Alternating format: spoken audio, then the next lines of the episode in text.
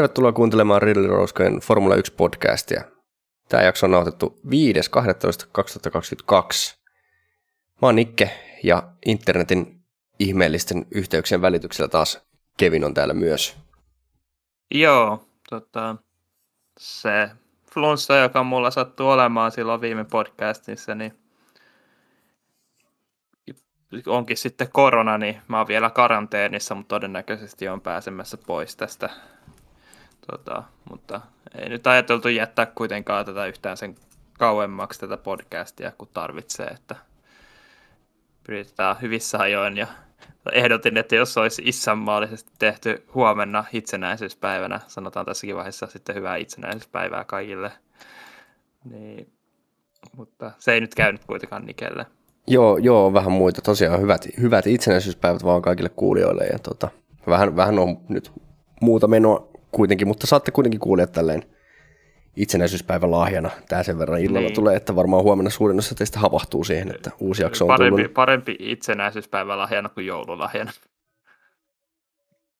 Ihan ja, vähän matkaa vielä. niin, no se on niin, no silleen ajallisesti kyllä joo, jos joutuu venaamaan. Vähän mietin, että mi- mitä sä nyt oikein tarkoitat itsenäisyyspäivän lahjalla. Mutta, Hmm. mutta joo, ää, siis kyllä. Ja jääpähän sitten ehkä enemmän jaksoille vielä tilaa tässä, jos on jotain puhuttavaa, mutta tota, tosiaan kausi kooste olisi tänään päivän agenda. Ja tota, meillä on taas totuttuun tapaan täällä, tai no, riippuu mitä, miten ymmärtää totutun tavan, kerranhan tämä on aikaisemmin tehty, mutta samaan tapaan kuin viime vuonnakin, jos joku vielä muistaa, niin tuota, ollaan vähän tämmöisiä kategorioita otettu tästä kauden varrelta, että tota, mitä, mitä, tai oikeastaan tämmöinen niin palkintokaalatyyppinen palkintokaalatyyppinen ratkaisu tähän. Eli tota, meillä on täällä kategorioina, meillä on vuoden kuljettaja, varmaan aika suhteellisen itsestäänselvä. Sitten vuoden varikkotiimi, tämä nyt oikeastaan ehkä enemmänkin semmoinen, niin kuin voisi sanoa, että vuoden kilpailut, et, kilpailujen aikana, että kyllä tähän varmasti latketaan taktiikkaosasto ja sellaisetkin asiat. Niin, tota, Niin, eli Ferrari ei todellakaan ole voittamassa. niin, tätä. Ferrari tuskin voittaa tätä, mutta, mutta et, autoa ei niin kuin lähtökohtaisesti oteta tässä huomioon. Ei, ei ole niin kuin paras tiimi. Hän nyt olisi se, joka voitti maailmanmestaruuden, mutta tota, mikä kisojen aikana on sitten kunnostautunut. Sitten vuoden yllättäjä, jälleen kerran se voi tarkoittaa oikeastaan ihan mitä vaan. Ja vuoden pettymys, joka on sitten taas myöskin voi tarkoittaa ihan mitä vaan, mutta käänteise, käänteisellä tavalla vaan. Ja sitten vuoden kisa, vuoden tiimiradio, vuoden meemi. Ja, tota, ja nyt rupesin itse tässä panikoimaan, koska tajusin, että mä en ole valinnut vuoden meemiä, mutta tota, ehkä mä saan sen tästä mm-hmm. podcastin aikana jonkun paniikkiratkaisun tehtyä. Sitten, niin, Niin. ö, niin kuin luvattiin muistaakseni viime podcastissa, niin tota, vai oliko jo sitä edeltävässä, en muista, mutta tota, Murphy-tilasto, keneltä on lipsahdellut enemmän, niin tota, se, on, se tulee vielä tässä. Ja sitten me tosiaan tehtiin ennen kautta tämmöiset ennustukset siitä, että miten, miten tehtiinkö nyt kuljettajajärjestys vai tehtiinkö me vaan Ei, kun me tehtiin tiimijärjestys. juurikin näin, Keijolla on ne tilastot kaivettuna tuolta, niin tota, käydään ne Tota, myöskin se, läpi. Se, mä, kyllä me itse asiassa arvosteltiin sitä, että kuka voittaisi mestaruuden, ja tota, sen, sen mä voin jo tässä vaiheessa sanoa, että kumpikin arvasi ihan oikein. Ja näin. Mutta tota, joo, mä veikkaan, että tiimipuolella muistaakseni siellä oli ensinnäkin jonkun verran, jonkun verran heittoa ja tota, tuskinpä ne nyt ihan oikeinkaan on mennyt. Että se, se tulee vielä siellä. Sitten toki meillä on vähän uutisia vielä tuohon loppuun, mutta eiköhän me nyt sen pidemmittä puhetta mennä tähän niin kuin itse palkintokaala-konseptiin. Joo, Ell- ellet halua sanoa yleisesti jotain ennen, ennen tätä.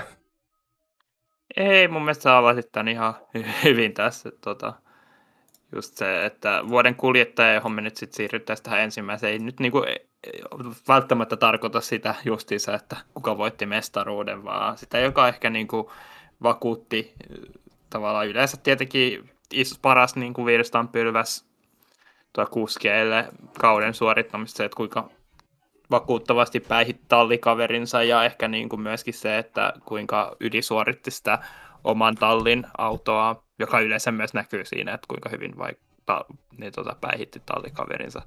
Et viime vuonna meillä oli vähän eriäväisyyttä. Itse toisaalta se on varmaan sitä omaa syytä, kun mä oon niin hirveä Gasly-fani, niin mun mielestä Pierre Gasly oli viime vuonna paras kuski, mutta mikä mielessä se sitten meni Verstappenille, tota, joka sekin oli ehdottomasti hyvä valinta viime kaudella. Että... Mutta mitäs tällä kaudella, Nikke?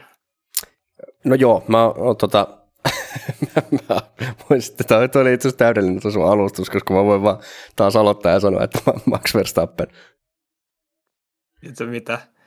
M- mulla ei ole Gasly tänä vuonna, mullakin on kyllä Max Verstappen. Mut, ei tässä niinku ole ketään muita oikein. Tuota, Mutta itse asiassa mä, yksi... mä oon kyllä merkannut tänne toisenkin kuljettajan, koska mä arvasin, okay. että tässä käy näin. No, mikä se sun toinen? Ja mä, mä oon kuitenkin ottanut tänne myös Lando Norriksen. Ai jaa, koska mä olisin just sanonut, että munkin toinen vaihtoehto on Norris. koska, niin. Tämähän koska, on... Mm, niin, tämähän on tämä meidän podcastin perinteinen ongelma, että me ollaan aina samaa mieltä kaikesta, niin nämä väittelyt jää hyvin lyhyiksi. Joo, mutta onhan tässä niinku se, että Max Verstappen oli kaikista kärkikuskeista se, joka päihitti ylivoimaisesti niinku tallikaverinsa ja teki tosi harvoin virheitä. Ja silloin kun muistuu, kun on tehnyt virheen, niin esimerkiksi muistuu vahvasti Espanja mieleen, niin voitti Espanjan kisan myöskin sen jälkeen.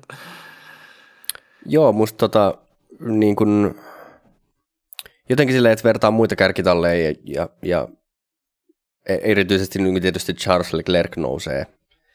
Eh, ehkä Mersukuskin tavallaan, vaikka Mersun aut, kalusto nyt ei ihan riittänytkään ehkä varsinkaan alkukaudesta, mutta tota, nyt kuitenkin Verstappenin ja verrattuna vielä viime kauteen, niin mun mielestä niin suoritusvarmuus oli vielä parempi. Toki, mitä pidemmälle kausi meni, niin ei varmaan tarvinnut myöskään ottaa ihan niitä viimeisiä sadasosia irti, koska ö, auton, auton hyvyys yhdistettynä muiden sekoiluihin, niin tavallaan toi aika helposti Verstappenille tämän mestaruuden, mutta kuitenkin niin kuin mun mielestä lähes virheetön kausi. Mm. Ja Mersu-kuskeista kuitenkin tuli sellainen fiilis, että vaikka Russellkin olisi tosi tasainen va, niin kuin suorittaja, niin ei kuitenkaan sinänsä niin kuin, aina näytti vähän siltä, että kuitenkin Hamiltonille ehkä olisi sitä vauhtia enemmän – sitten samalla Hamiltonia tietenkään jotenkin ei voi kuitenkaan laittaa vuoden kuskiksi siellä perusteella, että oli niin kärkikuskien viimeinen ja alkukaudesta oli tosi paljon vaikeuksia. Ja Charles Leclercillä yksinkertaisesti oli, että oli tosi vakuuttava, mutta oli kuitenkin niin kuin enemmän ja isompia virheitä kuin mitä oli tota Max Verstappen tässä kauden aikana. Että tietenkin se Ranskan ulosajo oli ehkä se niin kuin kaikki, muutenkin niin kuin kauden kannalta kaikista käänteen tekevin vaikka ehkä sen jälkeen, kun se tapahtui, niin Red Bull meni joka tapauksessa omia menojaan. Niin, musta tuntuu, että ehkä, ehkä Leclercillä niin kuin isoimmat, niin kuin just sanoit, toi, toi Ranska ja sitten myös, vaikka siinä ei mennytkään niin paljon pisteitä ja se oli ymmärrettävämpi virhe, niin kyllä myös kuitenkin se Imolan ulosajo, niin tota, semmoisia, mitä ei oikein Verstappenilla vastaavia tuu mieleen.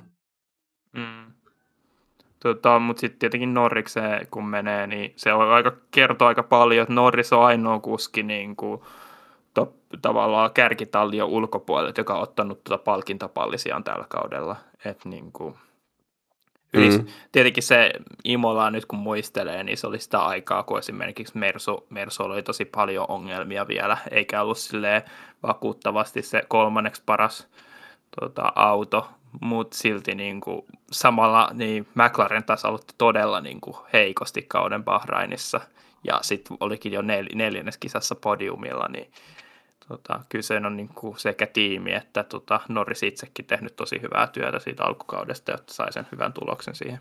Niin, eh- ehkä ainoa mikä Norriksen niin kuin, tavallaan tätä hankaloittaa, niin on se, että ehkä McLarenin ylipäätään epätasainen kausi, että se välillä katosi niin kuin täysin pimentoon, mutta, mutta kuitenkin jos vertaa tallikaveriin, niin onhan toi...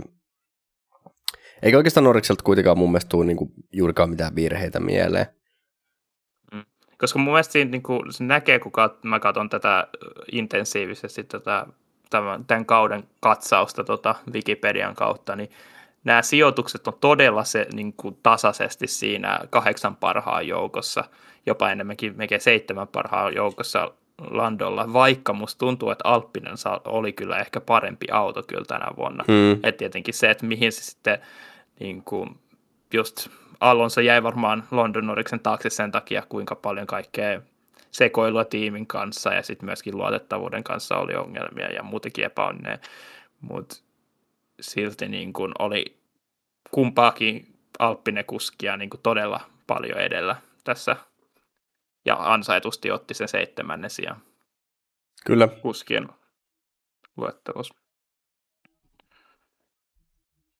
Joo, kyllä mä oon tota, ihan näistä ollaan samaa mieltä, että ei tässä mun mielestä niin kuin, niin kuin parhaasta kuljettajasta, ei siellä oikeastaan sit kun mennään alemmas keskikastiin, niin siellä rupeaa mun mielestä kaikilla kuljettajilla enemmän tai vähemmän tulee semmoista, niin kuin epäta, vaikka olisikin ollut tosi hyvä, hyvä kausi, niin kuitenkin semmoista epätasaisuutta, joka tietysti mm. johtuu ehkä myös autosta keskikastissa enemmän, mutta tota, kuitenkaan, niin kuin, että jos miettii Verstappenia ja, ja Norrista, niin ei, ei ehkä yhtä, yhtä hyvin suoriutuneita kuskeja niin vaikea löytää sieltä, tai jos, jotka olisi tasaisesti suoriutunut yhtä hyvin.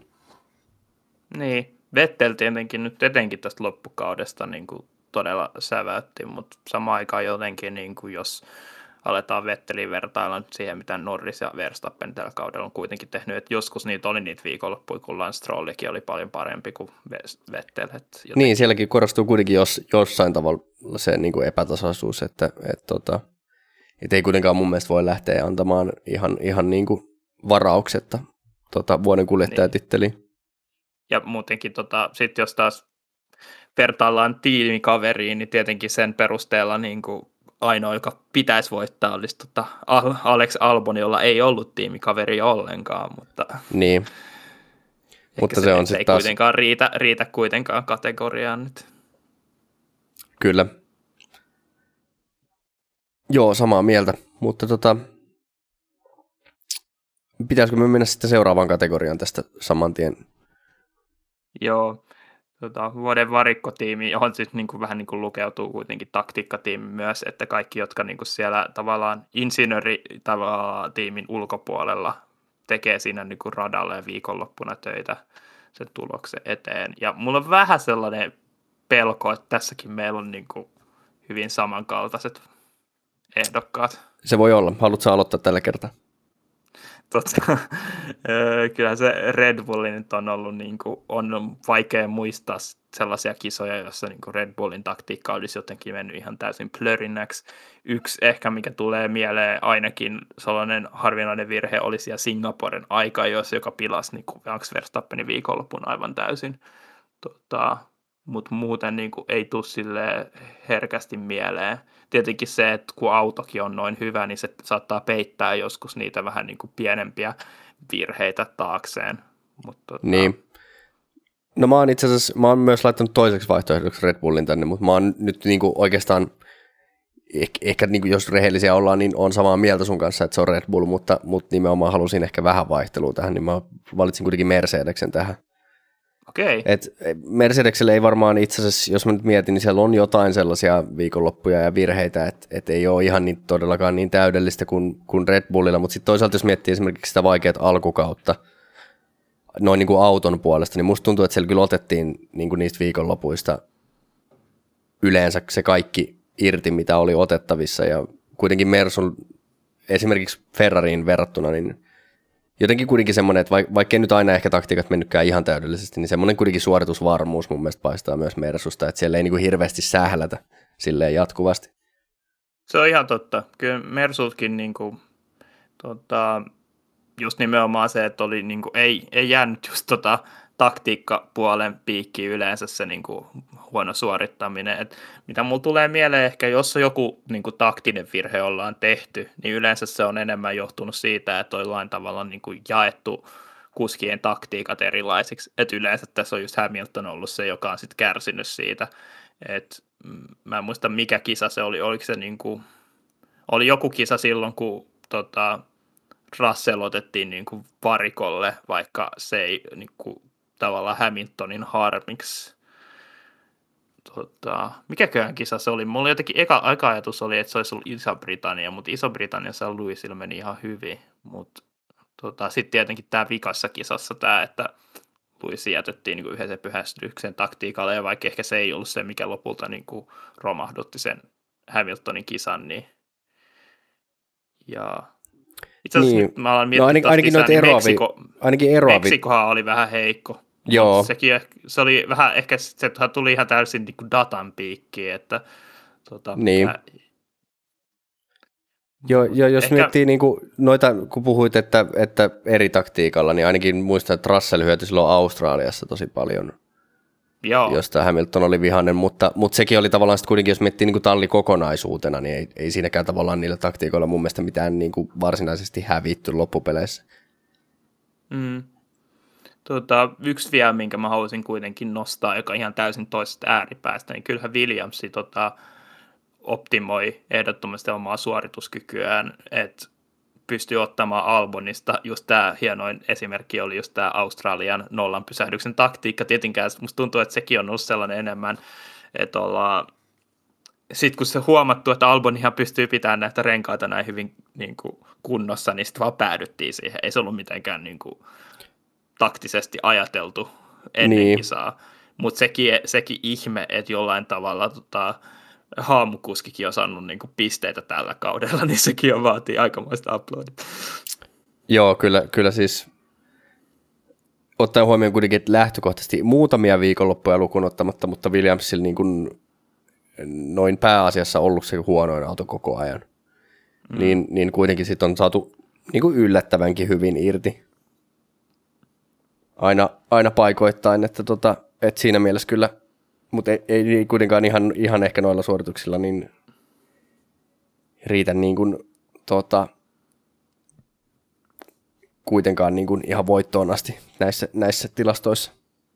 Joo, mutta tota, mun se on kyllä niin kuin kertoo kuitenkin siitä, että vaikka yleensä just nimenomaan se, että jos sun talli on tosi nopea auto, niin se saattaa joskus vähän niin kuin peittää niitä taktisia virheitä, niin kuitenkin sit Williamsin kohdalla se näkyy, näkyy, näkyy ihan selkeästi, että sit kun, et jotenkin ihan eri tavalla kuin monet muut tota, niin kuin alemman keskikastin tallit, niin kyllä näki sen, että niin kuin siitä paketista yleensä saatiin kaikki irti, etenkin kisatilanteessa, että sitten niin kuin aika joissakin saattoi olla vähän heikompia suorituksia, tuossa Alboniltakin oli, niin kuin, ei ollut sellainen niin kuin tavallinen Williams-kausi, jossa oltiin tota, Q1, joka kerta tiputtiin, vaan kyllä se Albonkin sinne Q2 aika usein pääsi. Et, tota, ja Erikssonin haamukin ilmestyi tota, Iso-Briteissä tota, Q3, mikä teki ti- tilaston tote, että jokainen kuski tai jokainen niin kuin pitkäaikainen kuski pääsi Q3 tällä kaudella. Joo, kyllä Öö, no mutta sitten, tota, mennäänkö me sitten ehkä tähän näihin niin sanotusti mielenkiintoisempiin kategorioihin? Joo. Eli, eli kolmantena meillä olisi vuoden yllättäjä täällä ja tota, mä, mä oon kirjannut tänne itselleni, että Zhou Guan Yu.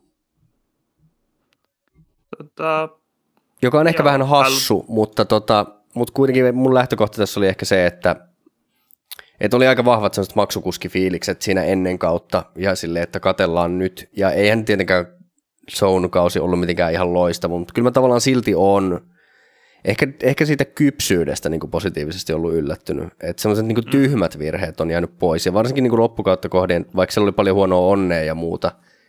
Ja ehkä semmoinen kisa, niin kuin racecraftia ei ehkä ollut mitään ihan parasta, vaikka ei tullut kolareita, mutta ei ehkä päässyt sitten autoista kovin hyvin ohi, mikä toki Bottaksella myös oli ihan samoja ongelmia, niin, niin tota, kuitenkin niin kuin ihan kypsää suorittamista ja kyllä tuossa on niin kuin valoa tunnelin päässä.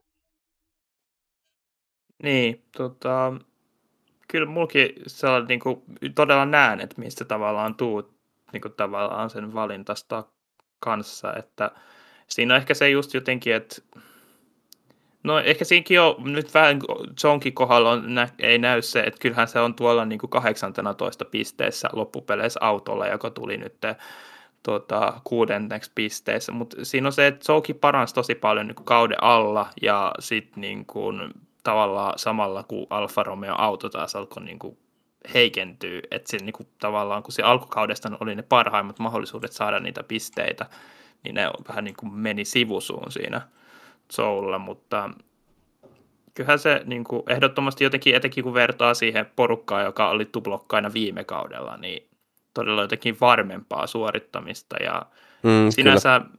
kyllähän Soulla niin kuin, ihan hyvä junioriura oli kyllä niin kuin, alla, että oli niin kuin, monta vuotta ollut F2 suorittanut ihan hyvin, ei koskaan mestaruutta voittanut, mutta oli yleensä siinä kamppailussa mukana, että ei kuitenkaan sellainen kaikista priimoin niin kuin tavallaan tulokas, mutta silti niin kuin, se vähän muistuttaa silleen, että se voisi lähteä niin kuin joko siihen, että ei, ei saa oikein mitään aikaan, tai sitten niin kuin pyst- tulee mieleen esimerkiksi vaikka ehkä, no Murph, Murphyn niin junioriura oli hyvin samankaltainen. Ehkä se oli vähän enemmän pidempi aikainen ja se itse huippu tuli vasta just ennen sitä siirtymistä F1. Että kyllä se oli heikompi kuin Zoulla, mutta kuitenkin sellainen niin kuin, meillä on tosi paljon sellaisia niin kuskeja, jotka ehkä yhden kahden kauden jälkeen F2 on päästynyt tota F1, mutta Zou ei ole nyt niitä. Ja, mutta itse oma, oma, tota, oma valintani on myös tulokaskuski ja mun mielestä kuuluisi vuoden tulokkaaksi, niin tota, Nick de Vriesin se jymypaukku siellä tota, Montsas oli jotenkin sellainen, jota ei mun mielestä niin kuin, nähty keneltäkään silleen samalla tavoin. Jotenkin niin kuin, etenkin kun nähtiin, että kuinka vaikeaa sitä on oikeasti niin kuin nousta näiden auto, niin kuin korvaamaan tai niin kuin ajamaan ekaa kertaa näillä autoilla, että niin kuin, niin kuin Hylkenbergin alkukaudesta ei hirveästi vakuuttanut Aston Martinin käsissä. Samoin sitten Vettel, kun tuli sieltä niin kuin tauoltaan pois, oli ihan pulassa niin kuin ausseessa. Mutta sitten Nick de Vries tulee ekaa kertaa ajamaan tota, Montsaa ja ottaa heti pisteitä ja päihittää tallikaverinsa. Hetkinen, niin no, ta- mä muistelin, että oliko se niin kuin Al- Albon, joka olisi ollut siinä kisassa, mutta ei se, se oli just Alboni, joka... Joo, Albon, Albon oli sairaana. Niin. Joo, mutta musta tuntuu, että jotenkin mulle, mulle se on sitten niinku jotenkin, mulla taas tulee vähän tällainen vastakkain ja se tuu sen suhteen kuitenkin Ganju Shown kanssa, että mun mielestä Dick de Vries oli pelkästään tämän esityksen perusteella niinku vuoden tulokas ja samalla niinku ehdottomasti isompi yllättäjä kuin Show. Niin kyllähän toi, jos yhden kisan pääsee ajaa ja ajaa pisteille, niin, niin kuin 100 prosentin onnistumisprosentti niin tota, ja kovassa paikassa. Niin.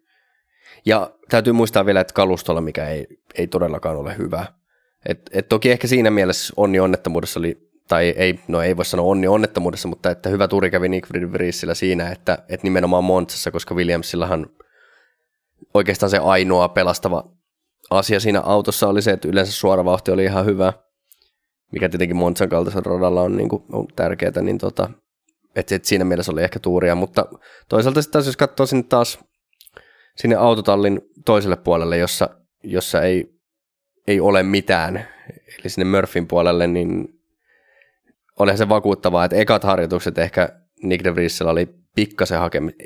Eikö hetkinen, mutta oliko peräti vielä niin, että ei ajanut edes perjantaina? Joo, niin perjantaina ei ajanut ollenkaan ja Pelkät niin... kolmannet harjoitukset, ja ne kolmannet harjoituksetkin meni silleen ihan hyvin, mutta sielläkin oli muutama semmoinen ulosajo ja läheltä piti seinätilanne, että ei nyt osunut seinään, mutta – niin, niin jos mä muistan oikein, Nick de Vries silloin oli se, että se ei saanut edes paljon ajoaikaa siihen F, FP3. Joo, ei, ei, mutta sitten aikaa jo taisi mennä muistaakseni ihan hyvin.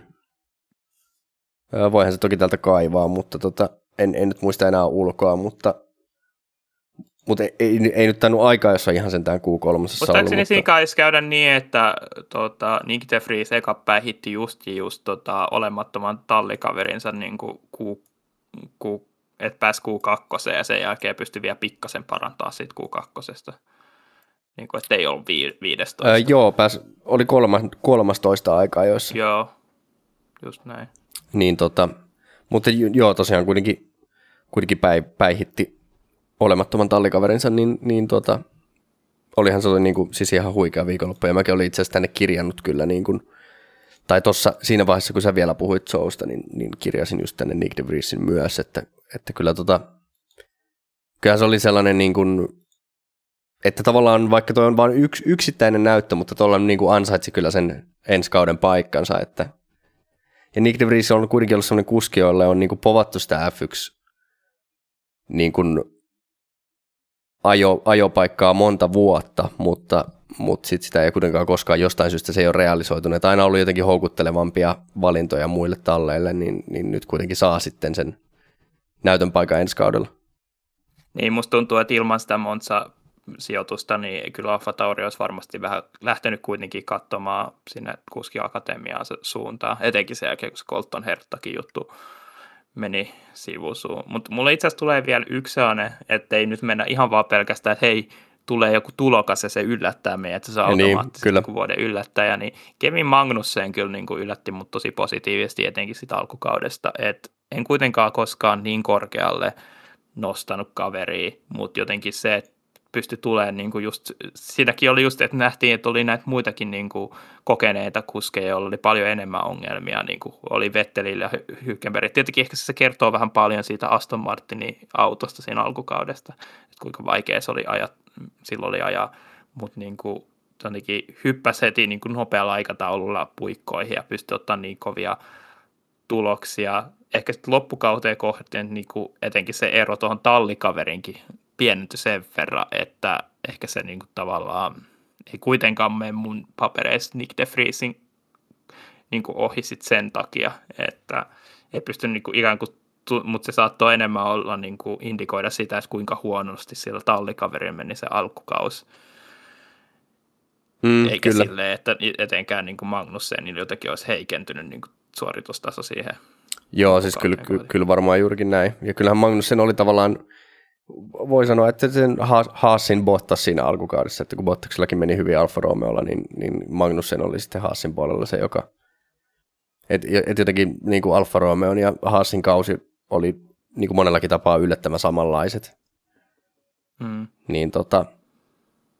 Joo, siis kyllä mä, kyllä mä sinänsä olen ihan samaa mieltä, että, että tuli niin kuin yllättäen pääsikin takaisin Formula 1 siinä niin, oliko peräti samalla viikolla siinä ennen, ennen en, ekoja preseason testejä, kun, tota, kun tämä tota, maailmantilanne otti askeleen erittäin huonoon suuntaan ja sen jälkeen pitikin löytää Masespinille korvaaja, niin aika nopealla tai lyhyellä varoitusajallahan Magnussenkin tuli sitten kuitenkin takaisin Formula 1. Mm. Niin tota, kyllä, kyllä, kyllä mä niin voin myös tuon allekirjoittaa ihan hyvin. Ja, ja taas mä ymmärsin, että muistat, että aloin miettiä myöskin, että joo, ei Magnus se ole tulokas, mutta se oli tavallaan niin kuin uusi kuski viime kaudesta. Että tavallaan mm, nämä meidän yllättäjät on kuitenkin sellaisia, jotka on tavallaan, josta meillä on niin hyvää suoritustaso tai tavallaan niin kuin, ei olla nähty aikaisemmin, niin ei yllätyskään, että ne yllätti meidät tavallaan, mutta samaan aikaan jotenkin monella tavalla niin oli tosi paljon sellaisia storeja, jotka ehkä jatku tota, edelliskaudesta, mutta sitten enemmän ehkä niin kuin mulle enemmän tulee mieleen pettymyksiä, johon me sitten siirryttäisiin seuraavaksi, jotka tavallaan saattoi yllättää niin kuin negatiivisella tavalla tämän kauden. Joo, no, tota, no onko se sun vuoro taas? Joo, tota, mulla tuli ka- monta mieleen. Mun kyse yksi, joka ehdottomasti niin kuin ansaitsee sen eniten, mutta samaan aikaan se on niin, musta tuntuu, että saattaa olla vähän silleen itsestäänselvyys sen jälkeen, kun mä sen paljastan. Mutta tota, kyllähän se Ferrari-taktiikkatiimi oli kyllä niin kuin se, joka pilasi tämän kauden todella paljon. Mm, ja oli kyllä. Niin isoin pettymys.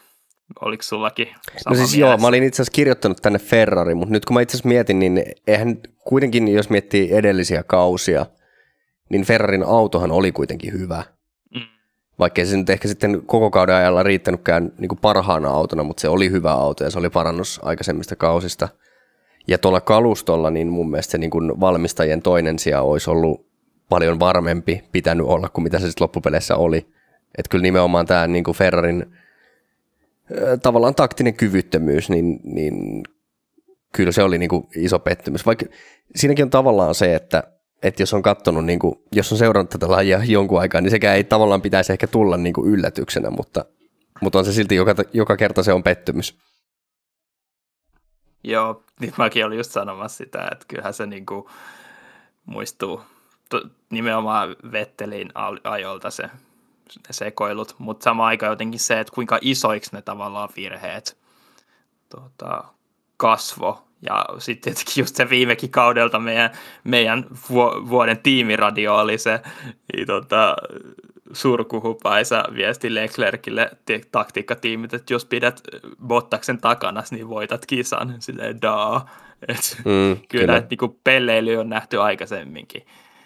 Mutta jotenkin se oli se, mi- mihin niinku, just nimenomaan se, ehkä se näkyy siinä, että se alkukaus oli niin lupaava – tietenkin sekin saattoi olla pieni yllätys se, että Ferrari näytti niin priisa, se oli niin hyvältä, mutta sitten kun tavallaan palattiin ikään kuin maan pinnalle pelkästään se taktiikkaosaston takia, niin kyllä se niin kuin pettymys oli suuri. Niin, ja sitten kun miettii kuitenkin, muita? on, voidaan mennä niihin kohta, mutta tota, Joo. että tavallaan vielä sen sanon tästä Ferrarista, että, että kun se oli se pre-season testit, kun oli ajettu ja sitten mentiin eko, ekoihin kisoihin, niin se tavallaan, siinä oli semmoinen niin kova hype, että, että ensinnäkin uudet autot ja kaikki, kaikki on niin kuin uutta ja ihanaa ja oikeasti vaikutti siltä, että nyt saadaan niin kuin, että samantyyppistä kuin mitä viime kaudella oli Verstappen Mercedes, mutta että nyt saadaan niin kuin, ö, Verstappen tai Red Bull vastaan, vastaan Ferrari tämmöinen, ja sitten se kuinka se lopahti siinä vähän ennen kauden puoliväliä, niin, niin se oli vaan jotenkin niin, niin kuin surullista. Niin, kun mä nyt itsekin alan muistelemaan tätä kautta tässä niin kuin kausikosteen perusteella, niin piru hyvältähän se näytti niin kuin alkukaudesta. Ei niitä virheitä siinä vaiheessa niin kuin merkittävästi tullut. että niin kuin tästä niin kuin ensimmäiset viisi kisaa, niin Red Bull ja Ferrari aika pitkälti taisteli niin kuin kisojen voitosta tiukasti. Ja tässä on ainoa, mikä sellainen niin kuin hyppää silmille, oli toi tietenkin Red Bullin niin keskeytysten lisäksi toi Imolan kuudes ja joka oli ihan Leclerkin henkilökohtainen virhe. Mm, Et, kyllä. Tota, ja sitten tietenkin myöskin noin Sainzinkin keskeytykset ei ollut niin kuin omissa käsissään, mutta sitten sen niin kuin Miamin jälkeen niin se homma, niin, kuin, niin no joo, Espa, Espanjassakin oli itse asiassa tekninen keskeytys, siihen ei varikkotiimi voinut hirveästi vaikuttaa, mutta sen jälkeen se oli sitten, niin kuin, sen jälkeen se oli meno. Kyllä, joo, kyllähän toi näyttää, niin kuin, sitten näyttää erittäin karulta. Vaikka kyllä se ehkä muutenkin näyttää vähän karulta, mutta tota, mutta joo, että et kyllähän toi niin kun, ihan, ihan alkukaudesta näytti hyvältä ja siinä, siinä se niin toiveet nousi, mutta tota, sit, sitten ne lopahti aika karulla tavalla ja, ja tässä on niin kuin, aika, aika, paljon kuitenkin lähipiirissäkin niin kuin oltiin, oli tätä Ferrari-sympatioita oli vahvasti ja se tota, rupesi olemaan jossain vaiheessa se kauden teema, että tuolla Discordin puolella aina, tota, kun siellä – porukka kerääntyy kisaa katsomaan ja sitten ensimmäinen kierros on ajettu ja Rasmukselta tulee viesti, että nyt voi lopettaa kattomisen, että kun, kun Ferrarille on tapahtunut jotain. Et tota, niin, et, ei se, ei, itse asiassa nyt kun, nyt kun sanon, niin en, en se ollut, toki se oli nimenomaan se Ferrarin taktiikkatiimi, mikä oli niin suurimmassa roolissa mun mielestä tässä, mutta eihän se ollut pelkästään, että oli siellä myös, oli siellä myös kolareita ja oli siellä myös sitten niin kuin ihan tekniikkamurheita, että tota, et ei se niinku pelkästään mene sen taktiikkaosaston piikkiin, mutta, mutta se oli kyllä iso osa tässä. Mm. Ö, mutta, mutta jos mennään niinku muihin pettymyksiin, niin tämä pessimistejä ollaan, kun niin mullakin täällä kyllä tämä pet- pettymyslista on niinku kaikesta pisin. mutta, tota, mutta mä haluaisin nostaa seuraavaksi vaikka tästä, jos mennään yksi kerrallaan vuorotellen, niin mun mielestä Alfa Tauri oli aika kova pettymys tällä kaudella. Joo, siinä on vähän se, että itse on vaikea sanoa näistä niin kuin etenkin tallien kohdalla suoraan, koska tavallaan kun lähdettiin tähän kauteen, niin oli vähän sellaiset niin kuin asetelmat, mikä tahansa niin kuin tiimi voi yllättää. Tietenkin ehkä se kuitenkaan ei materialisoitunut sitten kuitenkaan niin kuin kärkisijojen taistelusta, että ne oli ne tota, isot kolme, jotka siellä sitten oli läpi kauden, mutta etenkin tuossa niin keskikastissa niin oli niin aina potentiaalia siihen, tota, että hommat menee tosi paljon sekaisin. Mutta joo, kyllä ehdottomasti Alfa Tauri niin kuin, ei, etenkin jotenkin sitä kauden, kauden edetessä niin vaipu koko ajan vähän niin kuin syvemmälle syvemmälle unholaan. Oli monia muitakin talleja, jotka kyllä hei, niin kuin, heikkeni kauden edetessä, mutta sama aika oli sellaisia talleja, jotka ehkä niin kuin taas suoritti todella hyvin alkukaudesta, esimerkiksi nimenomaan Haassi ja monella tapaa myös ehkä Alfa Romeokin. Mut... Mm, kyllä. Jotenkin joo, tuntui ja... siitä, että se Alfa, Alfa Taurin ongelmat myös näkyi sitten niin kumpienkin kuskien jotenkin epätasaisemmassa suorittamisessa. Joo, jotenkin se niin kuin viime kausien vahva Pierre Gasly oli, oli suurimmaksi osaksi poissa ja Tsunodankin kausi, vaikka sielläkin oli valonpilkahduksia, niin oli kuitenkin aika epätasainen. Mutta ehkä, ehkä jotenkin mä vaan silleen, totta kai isot sääntömuutokset ja asiat muuttuu muutenkin, niin, niin ei voi silleen ehkä verrata, mutta kuitenkin Alfa Tauri on ollut aika, aika vakiintunut siellä niin kuin ylemmässä keskikastissa tässä aika monta vuotta jo. niin olihan tämä niinku iso pudotus siihen verrattuna. Jep. Öö, vieläkö sulta löytyy pettymyksiä?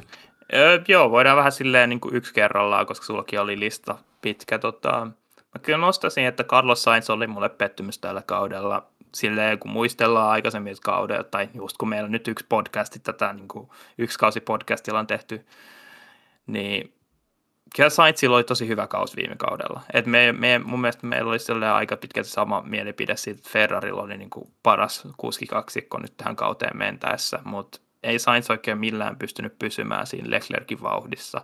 Ja tietenkin siinä oli myös epäonnea, mutta jotenkin se sellainen tavallaan tasainen heikompi vauhti, niin oli kyllä niin kuin sellainen pettymys. Ja onneksi tämä loppukausi kuitenkin niin kuin vähän lisästä uskoa, että ehkä, ehkä ensi kaudella nähdään vähän parempaa Sainzia, joka pystyy haastamaan sitä tallikaveriaan tai sitten ylipäätänsä antamaan vaan enemmän pisteitä. Niin, musta tuntuu, että tässä loppukaudessa oli kuitenkin niinku enemmän valonpilkahduksia. Sainzikin rupesi löytää ehkä sitä rytmiä paremmin. Et selkeästi alkukaudella niin Sainz ei yhtään niinku tykännyt tuosta autosta. Et mm. Leclerc oli paljon paremmin sinut sen kanssa, mutta, tota, mutta et, joo, kieltämättä, kieltämättä niin Sainzin kausi ei ollut läheskään niin hyvä. Mutta kyllä tuossa oli kuitenkin mun mielestä niin kuin kauden loppua kohden mentiin niin kuin Sainzin kohdalla parempaan suuntaan. Joo. Öö, no sit mulla on, mulla on vielä yksi täällä. Mulla on tota, mä, mä en oikein tiedä, että miten tämä pitäisi niin kuin muotoilla tämä asia, mutta mä oon nostanut tänne, että Fernando Alonson kohtelu. että tota, jotenkin tuntuu, että se, se niin kuin naurettava määrä pisteitä, mitä Fernando Alonso menetti tällä kaudella täysin itsestään riippumattomista tekijöistä. Ja sitten jotenkin siihen yhdistettynä se niin kuin tallin ja varsinkin tallipäällikön sellainen niin kuin vähättely siitä, että, että heillä olisi ollut, ja nimenomaan oikeastaan jopa syyttely Alonsoa kohtaan, että Alonso olisi jotenkin menettänyt näitä pisteitä, niin joka sitten varmasti johti osaltaan tähän Alonson päätökseen vaihtaa tallia mm. ensi kaudeksi ja, ja jotenkin muutenkin, niin, niin siitä jää kieltämättä aika huono maku. Joo, kyllähän se aina, siis että osa totuut kuitenkin on se, että Alonso on vähän sellainen piikikäs persoona. Että varmasti sitä niin kuin, kritiikkiä on mennyt todella paljon sen tallisuuntaankin. Ihan ja varmasti. ehkä se ei sitten jotenkin, ei sitten Otmarille sitten esimerkiksi niin kuin hirveästi maistunut se sellainen vähän sellainen äksyily. Mutta mulla itse asiassa mun tota pettymyslistalla vähän kuuluu sama asia, niin oli tota, Alppinen lakiosasto. Okei, okay, toi on itse asiassa aika, toi miten, hyvä. Miten, miten ihmeessä päästä, se, koko se sekoilu siinä tota, Piastrin kohdalla oli kyllä sellainen, että tota, mutta musta tuntuu, että siinkin nivoutui niin vahvasti just tämä niin kuin, tavallaan sellainen tallin johtaminen ehkä radan ulkopuolella, niin kuin just se Alonson kohtelu ja tota, sitten just sit niinku jotenkin se, että ei, tuntui siltä, että ei kunnioitettu silleen niinku just tämän kuskin Piastrin niinku toiveita. Sinänsä mä kyllä ymmärrän myös sen niinku Alppinelta sen tota, ajatuksen siitä, että luulisi, että Tallin tota, tulokaskuski, joiden eteen kuitenkin niin kuin, laittoi tosi paljon rahaa, niin kuin, osoittaisi monella tavalla niin kuin lojaalisuutta, mutta kyllä sitten pitäisi vähän sille empaattisia silmiä katsoa, että kuka nyt haluaa mennä Williamsille niin kuin, tota, vähän niin kuin sahaamaan tuonne tota, jenkan alas, alapäähän, kun voisi olla niin kuin kilpailukykyisessä autossa heti alusta asti.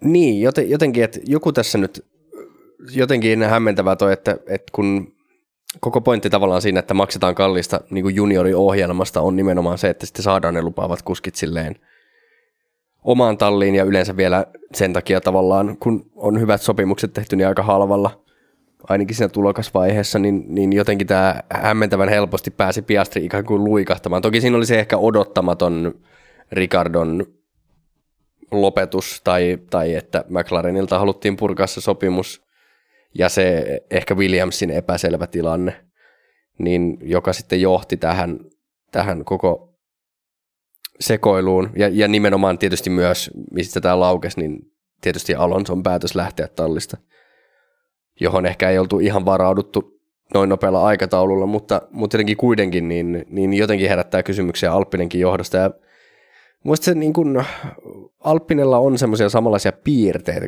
että tavallaan niin kuin, ja myöskin ehkä historiassa mulle tulee vähän jotenkin semmoinen fiilis, että tavallaan Renault on niin sellainen ranskalainen Ferrari. Mm-hmm. Et, et siellä on vähän niitä samoja elementtejä, että siellä on, siellä on kuitenkin sitä semmoista niin sähläämistä jonkun verran.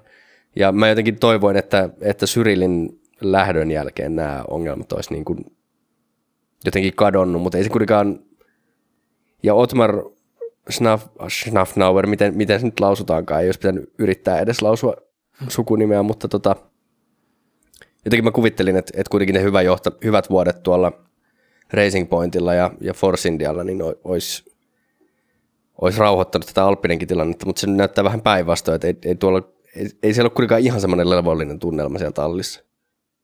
Niin, kyllä musta tuntuu, että vaikka Alonson kohtalo oli mitä oli, niin ei siinä niin kuin radalla niin paljon jotenkin heitetty tavallaan menemään. Että kyllä se niin kuin kuitenkin sille musta tuntuu, että kyllä Alppinen meni ihan hyvin tavallaan radan johtamaan, radan ulkopuolella. Musta tuntuu, että Syrilinkin kohdalla se nimenomaan ne pahimmat ongelmat oli ne niin kuin päätökset radojen ulkopuolella, sellaiset niin kuin, tiedätkö, musta tuntuu, että se Ricciardokin hankkiminen ihan öky, öky niin kuin sopimuksella oli vaan sitä varten, että koska ne halusi niin kuin, näyttää keskisormeen Red Bullille. Mutta et sä johda niin. ti, niinku tiimiä vaan sitä varten, että sä voit jotenkin henkilökohtaisesti niinku vittuilla jo. Niin tuossa vaiheessa tavallaan semmoista, niin kun, kun Renaultkin oli tullut siinä vasta muutaman vuoden oikeastaan ollut tehdastallina sarjassa ja, ja oli semmoinen niin jälleenrakennusvaihe päällä, niin se oli mun mielestä jotenkin, ei, ei siinä, että se oli välttämättä niin kuin Ricardohan oli kuitenkin sitten kun tottui siihen Renaultin autoon, niin ajoi hyvät kaudet Renaultilla ja sillä tavalla, mutta mutta semmoisia rahamääriä, mitä siihenkin laitettiin, niin ei ehkä siinä vaiheessa ollut ihan se oikea ratkaisu. Että ei siinä vaiheessa mun mielestä ehkä tarvittu vielä semmoista tähtikuskia sinne.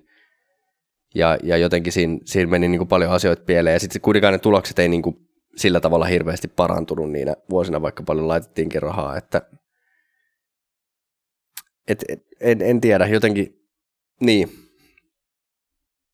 En, en, mä en oikein osaa sanoa, että – et nimenomaan paljonhan Fernando Alonsollakin meni pisteet hukkaan siinä niin kuin luotettavuusongelmille, mitkä nyt on tietysti semmoisia niin valitettavia, että totta kai jos, jos suunnittelet auton hyvin, niin on vähemmän luotettavuusongelmia, mutta, mutta ne on semmoisia vähän, mitä on vaikea ennakoida, niin en usko välttämättä, että Alonso olisi lähtenyt tallista ihan pelkästään niiden luotettavuusongelmien takia, koska mm. kuitenkin niin kuin Alonsokin kilpakuskina, silloin McLarenilla oli sama ongelma, mutta täytyy muistaa, että silloin McLarenilla autossa ei myöskään ollut yhtään vauhtia.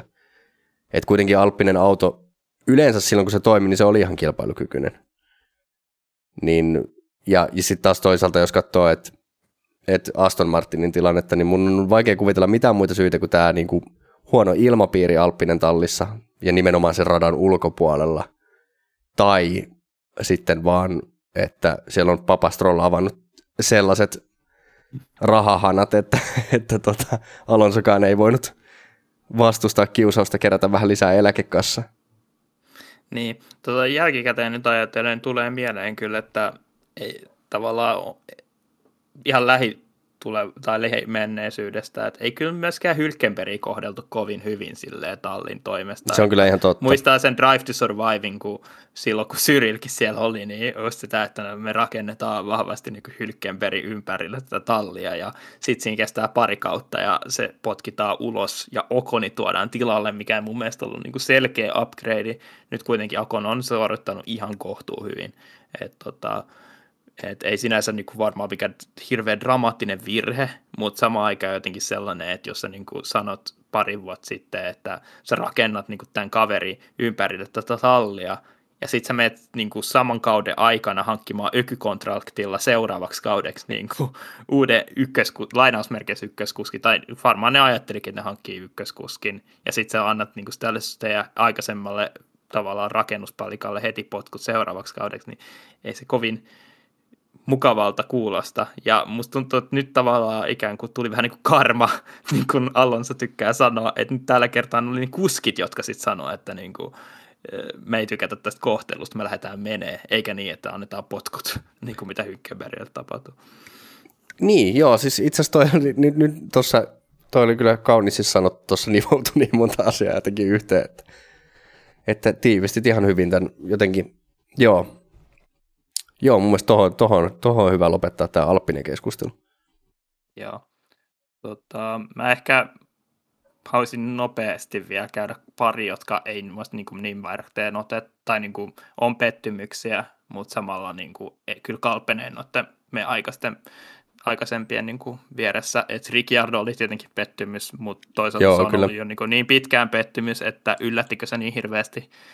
Ehkä ei. Et tietenkin nämä uuden, uuden sukupolvet autot olisi ehkä voinut auttaa Ricciardoa silleen, mutta niin, siinä mielessä kyllä pettymys, että vaikka, vaikka ollut jo vaikeat kausia tässä, mutta, mutta nimenomaan se, että kun se syy oli tavallaan se, että, että se McLarenin auto ei sovi, niin nyt kun tuli ihan uudenlaiset autot, niin olisi voinut kuvitella, että se olisi parantunut se tilanne, mutta ei, eipä parantunut. Jep, ja sitten toinen, kyllähän se, että kuinka heikko Mick Schumacher oli, niin mm. kyllä yllätti ehdottomasti, että siinä jotenkin se silti on sääli, että se Mick Schumacher lähtee, koska siinä näkyy, näkyy selkeästi niin kuin parannusta kuitenkin kauden edetessä, mutta se alkukausi oli niin vaikea, ja kun tavallaan kuitenkin nostettiin Sumi kohtuu korkealle ihan pelkästään sen tota, venäläisen säätiedottajan suoritusten perusteella, niin, niin. kyllä se tuli vähän yllätyksenä.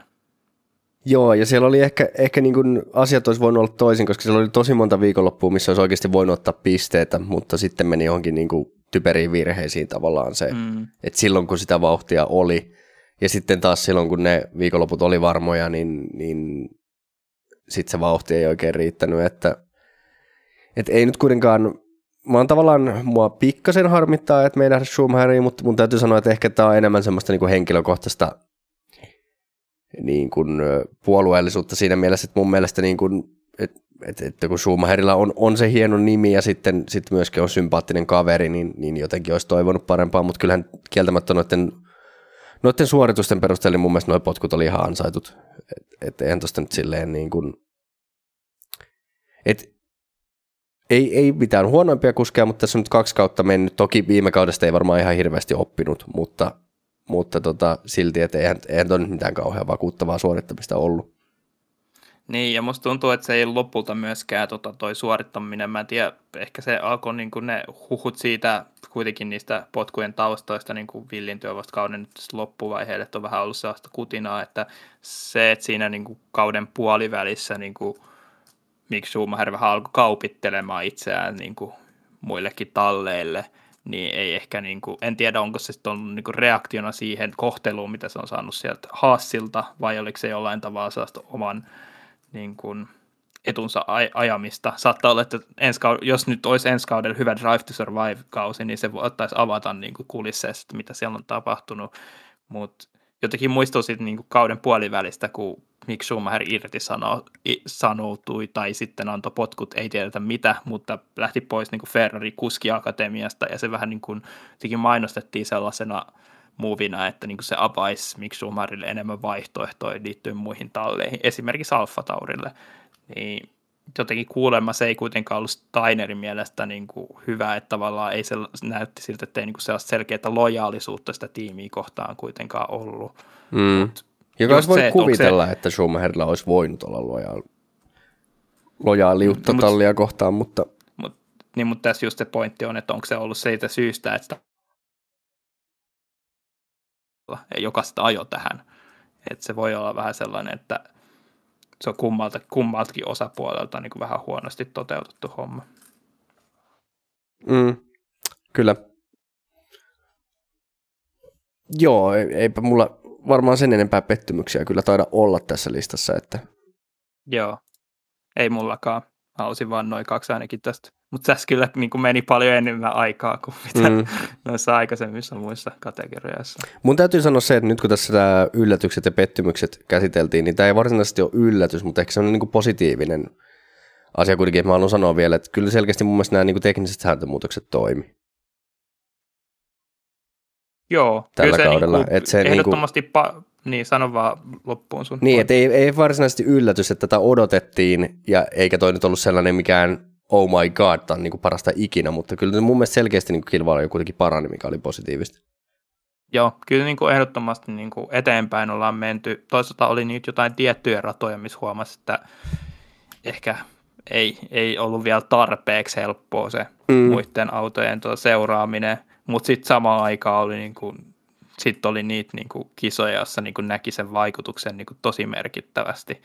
Ja se oli ehdottomasti, niin kuin, ei voi kiistää, etteikö niin kuin niillä auto- tai sääntömuutoksilla olisi saatu niin kuin sitä haluttua vaikutusta. Siis joo, kyllä. Ja tota, musta tuntuu, että ne niin kuin pahimmatkin radat, niin ne on enemmän sit sellaisia, missä itsessään jo se ratakin on ongelmallinen, että et, et varmasti pystytään tekemään enemmän. Nythän ei, ei seuraavaksi kaudeksi juurikaan ole jotain pieniä, pieniä lattiamuutoksia sun muita, mutta ei niin kovinkaan paljon, mutta nämä niin kuin F1 teknisten sääntöjenkin suunnittelijat sanoivat tuossa, että, että tota, että ei haluta nyt lähteä tekemään mitään liian radikaaleja muutoksia vielä saman tien, mikä on varmasti ihan viisasta, että, että kun nämä nyt selvästi toimi, niin mennään nyt sellaisilla pienillä, pienillä muutoksilla kausikohtaisesti ja sitten mietitään, että, että mitä pitää tehdä. Mm. Ja tietenkin tässä on vähän jotenkin, toivottavasti kuitenkin jotain muutoksia tapahtuu ennen sitä 2026, mm. jolloin sitten tulee, Kyllä varmasti. Niin tulee varmasti niin kuin se seuraava sellainen merkittävä tota, tavallaan tallien voimasuhteiden sekoitus sitten niiden uusien moottorien kanssa. Joo, kyllä tämä mä... nyt me sellaiseksi, että jos nyt sitten tavallaan, se, tietenkin tässä on tosi paljon sellaisia uusia aspekteja, just tämä, että on tämä tuulitunneliaika, joka mm. tulee varmasti tasoittamaan sitä niin kuin kehitystyötä vuosien aikana, mutta jos sitten tässä tulisi sellaista, tiedätkö, että kuitenkin se Red Bullin tekninen osaaminen on sellaista, että joka yllä, ja se niin kuin nyt te, tavallaan eka tai tämän vuoden auto on ollut niin hyvä, että sen niin kuin ympärille on pystytty tavallaan rakentamaan pitkäaikaista menestystä, niin toivon, että sitten kuitenkin päästään, ei, ei päädytä sellaiseen niin kuin Mersu-dominointiaikakauteen, vaan pystytään niin kuin vähän sekoittaa pakkaa enemmän. Joo. Mä itse asiassa yksi pettymys vielä. Mä oon ehkä hieman pettynyt siihen, että tota, kun tuli näitä kulukaton rikkomisasioita, niin ehkä siihen Red Bullin rangaistukseen mä, mä oon hieman pettynyt. Et toki se mm. rike ei ehkä ollut niin paha sitten loppupeleissä, se oli rahallisesti aika pieni, mutta kuitenkin ehkä se olisi voinut olla vähän rajumpi se rangaistus. Joo, mä näin tosi hyvä, hyvän kommentin siitä, tota, jossa verrattiin sitä niin kuin kulukaton rikkomista siihen Hamiltonin rangaistukseen viime kauden Saupaulossa. Että tavallaan siinä oli se, että niin kuin kummassakin tilanteessa oli ihan selkeää, että niin, niin kuin sääntö oli rikottu, mutta ei sellaista, että niin kuin oli ihan selkeästi mahdolli, niin kuin, ei ainakaan vaikuttanut siltä, että kuitenkaan sitä olisi niin kuin tar, niin selkeä, selkeällä tarkoituksella tehty, että silloin se Hamiltonin niin ta, takasiiven, että se aukeni liikaa, niin saattoi liittyä niin kuin nimenomaan siihen auton valmistuksessa tapahtuneisiin virheisiin. Mm. Ja sitten myöskin niin kuin, kuitenkin tässä Red Bullinkin sen pikkasen ylittämisen niin kuin, taustalla sit oli niin kuin, maailmantilanteen vaikuttavia tekijöitä. Et sinänsä mutta siinä se pointti myös siinä oli just se, että kummassakin ei ollut selkeät intentio, mutta kuitenkin ne oli sen verran sellaisia, rangaist, et, sellaisia juttuja, että niistä piti kyllä kuitenkin rangaista. Ja tota... Niin, onhan se totta kai, onhan, onhan siinä ero, että tekeekö jotain tahallaan ja tiedostaen vai että oliko, oliko tiety, tietenkin tässä nyt on eletty muutenkin viimeiset vuodet aika, aika voisi sanoa, että volatiilissa maailmantilanteessa, niin tämmöiselle mm. lajille, joka reissaa ympäri maailmaa, niin totta kai kaikkia muuttu, muuttujia voi tulla, että pitää myös siinä mielessä hieman ymmärtää, että Mutta öö, mennäänkö me sitten vuoden kisaan? Joo. Onko se nyt sun vuoro aloittaa? Ilmeisesti on, ja tota, mennään nyt helpolla tästä. Mä nyt sanon ensimmäisenä, että Iso-Britannia – Joo. Et, et se oli sellainen, jossa yhdistyi niin kuin hyvin, hyvin mielenkiintoinen viikonloppu kokonaisuudessaan ja, ja tuloksien puolesta, mutta myös sitten niin kuin radalla tapahtunut kilvana jo, niin, niin oli, oli niin kuin paljon tapahtumaa ja oli, oli selkeästi sellainen kauden kohokohtia. Joo, siinä oli jotenkin se, että oli niin, niin monta eri asiaa, oli niin kuin oikeasti sellaista aitoa hyvää kilvanajoa, oli sitten niin kuin turva-autoepisode, oli sen dramaattinen starttikolarikin, kyllä se tuo niin kuin toivottavaa. Ja itse asiassa ne aikajotkin oli aika, niin tota, en tiedä lasketaanko sitä vähän niin kuin tähän mukaan silleen, että onko tämä niin kuin vuoden kisaviikonloppu vai vuoden kisa, mutta se oli tosi dramaattinen, oli se niin kuin vaiht, vai ehkä, voiko sitä sanoa vaihtelevaksi olosuhteeksi, se oli aika märkä aika, ja sinne oli päätynyt tota, haamuautokin niin kuin sinne Q3, vaikka se oli mielestäni kaikista hienoa, hienoa jotenkin se, että kyllä se haamuauto sinne tuli, mutta mitä se sitten siellä Q3 teki, oli spimma, spinnas ulos, ja mm, sitten mm. tota, se oli tyyli ainoa aika, jonka se laittoi sinne. tota, Joo, mä muistan, siinä oli niinku yhden kierroksen, oli, aikakierroksen oli tavallaan ajanut, ja se oli joku, oliko se joku 20 vai 30 sekuntia hitaampi kuin kärkiaika, että ja sitä ei näytä TV-kameroissa, mutta sitten sieltä oli, niin kuin, mä en tiedä, se taisi olla joku Redditissä video, jonka mä näin, joka oli niin katsoja katsojalle kuvannut, että se oli vaan vetänyt oikein hullut lipat niin kuin tonne soralle ja tullut sitten tullut takaisin radalle ja te, post, tehnyt sen kierroksen ihan niin kuin mitä ei olisi tapahtunut. Niin, kyllä. Joo. Joo, kysin, niin kuin Iso-Britannian kisassa oli vaan ihan kaikkea, ja ennen kaikkea siinä kyllä nähtiin parhaimmillaan myös näitä uusia niin kuin sääntömuutoksia. Joo, ja sitten se oli myös eh, sellainen kisa ehkä, että, että kaiken sen draaman keskellä kuitenkin se jotenkin tuntuu niin kuin oikeudenmukaiselta se lopputulos. Että et ei, ei tullut sellaista niin kuin valtavaa kun joskus, joskus näet, että on paljon turva-autoepisodeja sun muuta, niin sitten, no, hyvänä esimerkkinä varmaan viime vuoden Abu Dhabi, toki siinä meni ehkä vähän muitakin asioita pieleen, mutta jossa on sitten vaan niin kuin huono fiilis tavallaan siitä lopputuloksen johdosta, mutta, mutta jotenkin Iso-Britannia oli niin kuin, ja, ja, ja tietenkin Sainzin ensimmäinen voitto, niin se oli silleen niin kuin muutenkin sympaattinen lopputulos, että, että siinä oli paljon hyvää siinä viikonlopussa.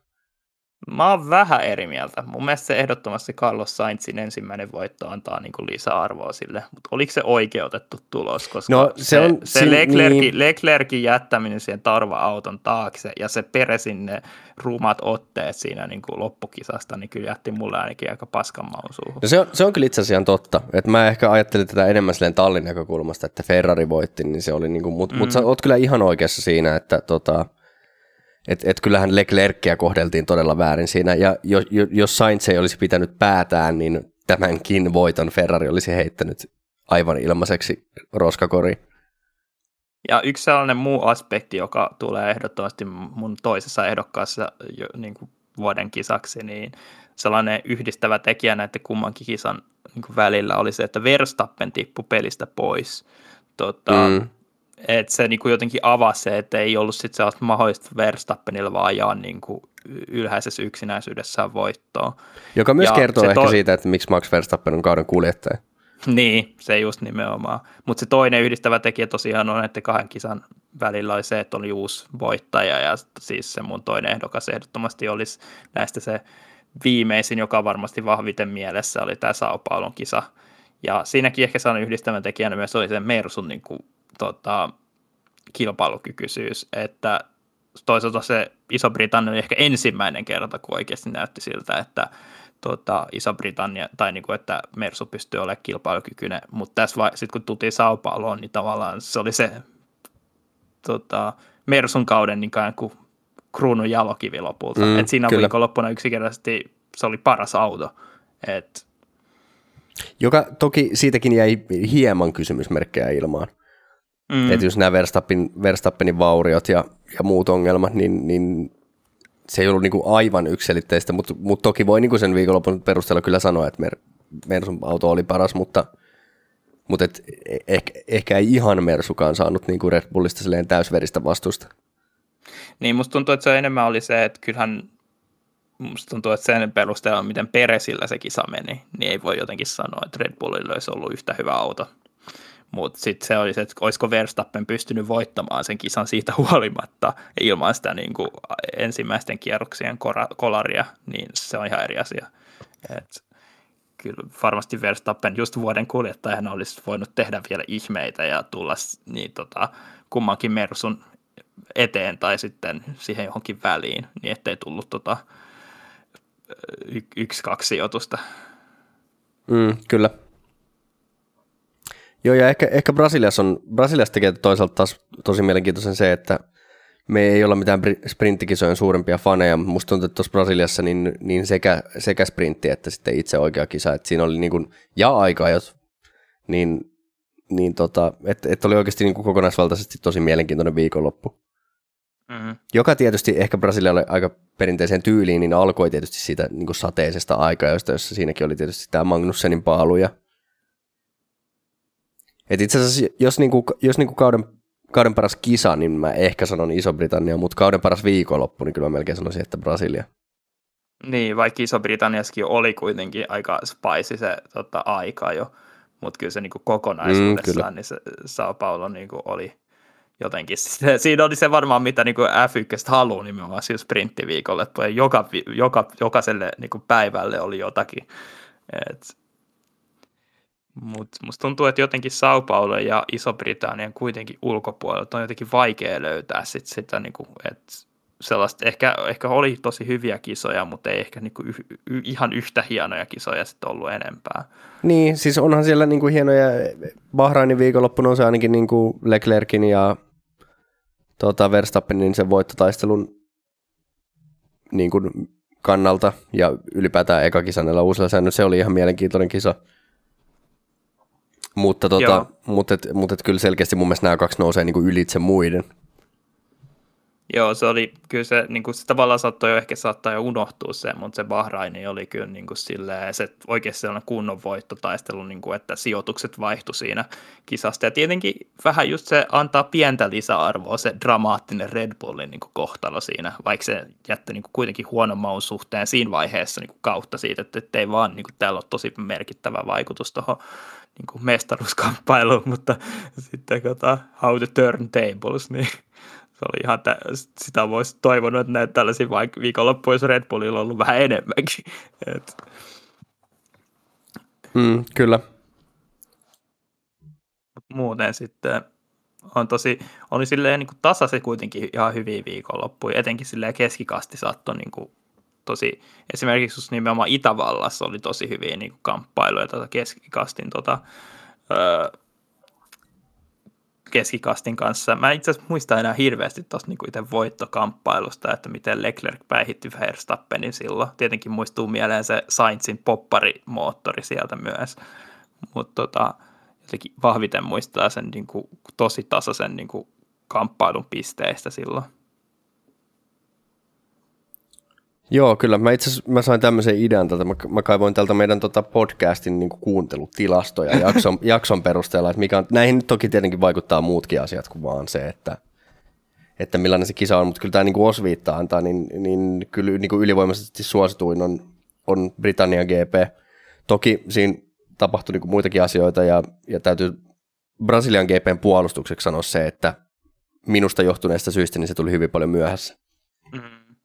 Öö, kakkosena itse asiassa kaikkien aikojen kakkosjaksona jopa suosiossa on niin Unkarin GP tältä vuodelta. Joo. Hetkone. Muista tietenkin siinä oli se, että taisi tota Russell päästä paalulle siinä.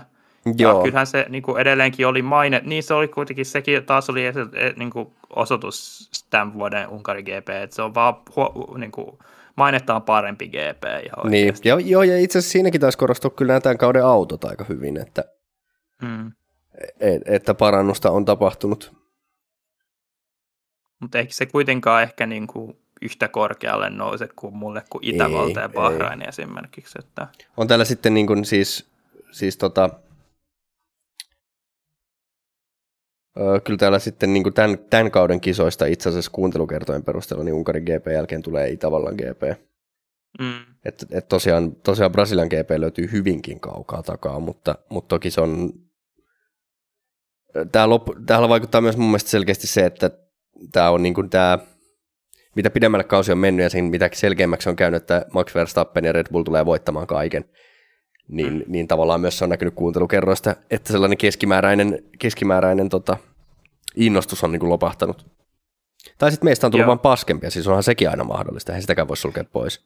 Niin mä tiedän, onko meillä just nimenomaan tämä meidän podcastin aikataulut vähän kuitenkin. Niin kuin, siis tota... sanottakoon, sanottakoon se, että, tota, että se on, tämä loppuvuosi on ollut aika heikkoa suorittamista meiltä kahdelta noin niin kuin aikataulujen puolesta.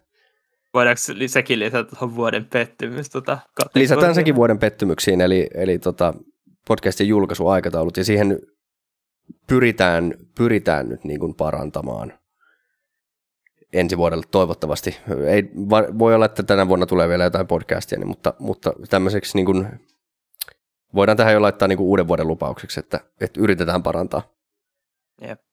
Ja tietenkin nyt itselle tulee mieleen, niin kuin, nyt on vähän, menee vähän sellaista kun on metagameiliksi, että nyt aletaan keskustella siitä, että mitä tämä podcasti, niin kuin, miten se on niin kuin, suorittanut tässä, eikä niin kuin, tavallaan itse F1-kaudesta, mutta muistuu mieleen, että erityisesti meillä oli tosi suosittu jo viime kaudesta, tietenkin se loppukaudesta mm. podcastit, et tietenkin siinä oli se, että siellä tapahtui paljon ja sitten just nimenomaan se taistelu jatkui siihen loppuun asti. Et ehkä tässä vaaditaan pikkasen enemmän dataa siitä, että katsotaan mitä ensi kaudelta, jos mestaruustaistelu kestää niin kuin loppuun asti, niin miten se näkyy sitten meidän kuuntelukerroissa. Mutta, ja sitten tietenkin tuossa Sao Paulun kohdallakin on se, että yleensä ne, jotka on tuossa ne meidän, vaikka ne kyllä niille enemmän vielä kuitenkin kuuntelukertoja noille meidän podcasteille niin kuin pitkään – sen tota, julkaisun jälkeen, et ne, ja se, että se on niin kuin yksi meidän viimeisimpiä podcasteja, niin sekin näkyy siinä vielä tällä hetkellä, mutta... Joo, kyllä meillä niin kuin, tota, kaivoin täältä tämmöisetkin tilastot, niin, niin kyllä niin kuin eniten yhteensä niin kuin kuuntelukertoja on kuitenkin tullut tämän vuoden, niin kuin oikeastaan kesäkuun puolivälistä heinäkuun puoliväliin, niin on ollut kaikista eniten kuuntelukertoja. Mm. Et toki, toki siinä on tainnut olla aika monta kisaakin itse asiassa viikon, viikon välein, siinä taisi olla sellainen pitkä putki, mutta tota, mutta ehkä se oli myös sit, niin kuin mielenkiintoisempaa aikaa se kauden puoliväli tässä. Joo, ja sitten se saattoi olla jopa, että me saatiin pidettyä meidän aikataulusta vahvemmin, koska se on, tota, totta. se on totta. Mä olin kyllä töissä silloin, mutta silti kuitenkin se niin. oli jotenkin paljon tasaisemmat ne mun aikataulut, että se oli niin kuin toteutettavissa. Joo, mäkin olin töissä, mutta kumma, kummaa kyllä, niin koulu, koulua ei ollut, niin tota se, se on vaikuttanut tässä. Jonka itse senkin pitäisi kyllä... tapahtumia. Niin, sekin voi olla. Mutta oikeastaan mun mielestä opiskelijatapahtumat suoranaisesti on vaikuttanut vaan tuohon Brasilian GP-julkaisuun. Joo. Näin mä ainakin väittäisin. Tota, mutta ehkä, ehkä olisi aika siirtyä itse niin kuin tähän meidän, jatkaa tästä meidän niin kuin podcastin aiheesta kyllä, sen sijaan, että kyllä. keskustella. Musta tuntuu, että se ei saata olla kaikista niin kuin, tuota, ei ole mielenkiintoisin aihe. Mennään eteenpäin. Tota, meillähän on seuraavaksi täällä siis, öö, me ollaan Keijo pomppii täällä doksidokumenttia ympäri, mutta tota... Sori, sori. vuoden, vuoden tiimiradioon mennään seuraavaksi. Ja täytyy sanoa, että mä oon, mä oon aina niin heikko näistä, mä oon ehtinyt jo unohtaa tässä niin kuin pari viikkoa viimeisen kisan jälkeen oikeastaan kaiken, mutta mitä nyt tuolta niin kuin YouTubesta nopeasti noita koosteita ja kattelin, niin, niin kyllähän toi Sainzin, taisi olla Meksikossa tämä Debris, Debris-kommentti, niin oli aika hupaisa, mutta ehkä ehkä nyt kun senkin tuosta vaan löysin, niin mikä on jäänyt mieleen, niin kyllä siellä on taas näitä semmoisia, ei mikään tietty, mutta oikeastaan yleisesti ehkä niin kuin Alonson kommentit on itselle semmoinen, mikä, mikä taas on, varsinkin nyt kun Kimi Räikkönen ei enää sarjassa mukana. Niin. Mm. Musta tuntuu, että tänä vuonna ehkä jotenkin korostui se, että musta, mun mielestä viime vuonna oli paljon hauskempia jotenkin tiimiradioita, niin, mutta tänä vuonna ehkä ne kaikista niin kuin oli vähän sellaisia jotenkin mieleenpainuvampia jostain muista syistä.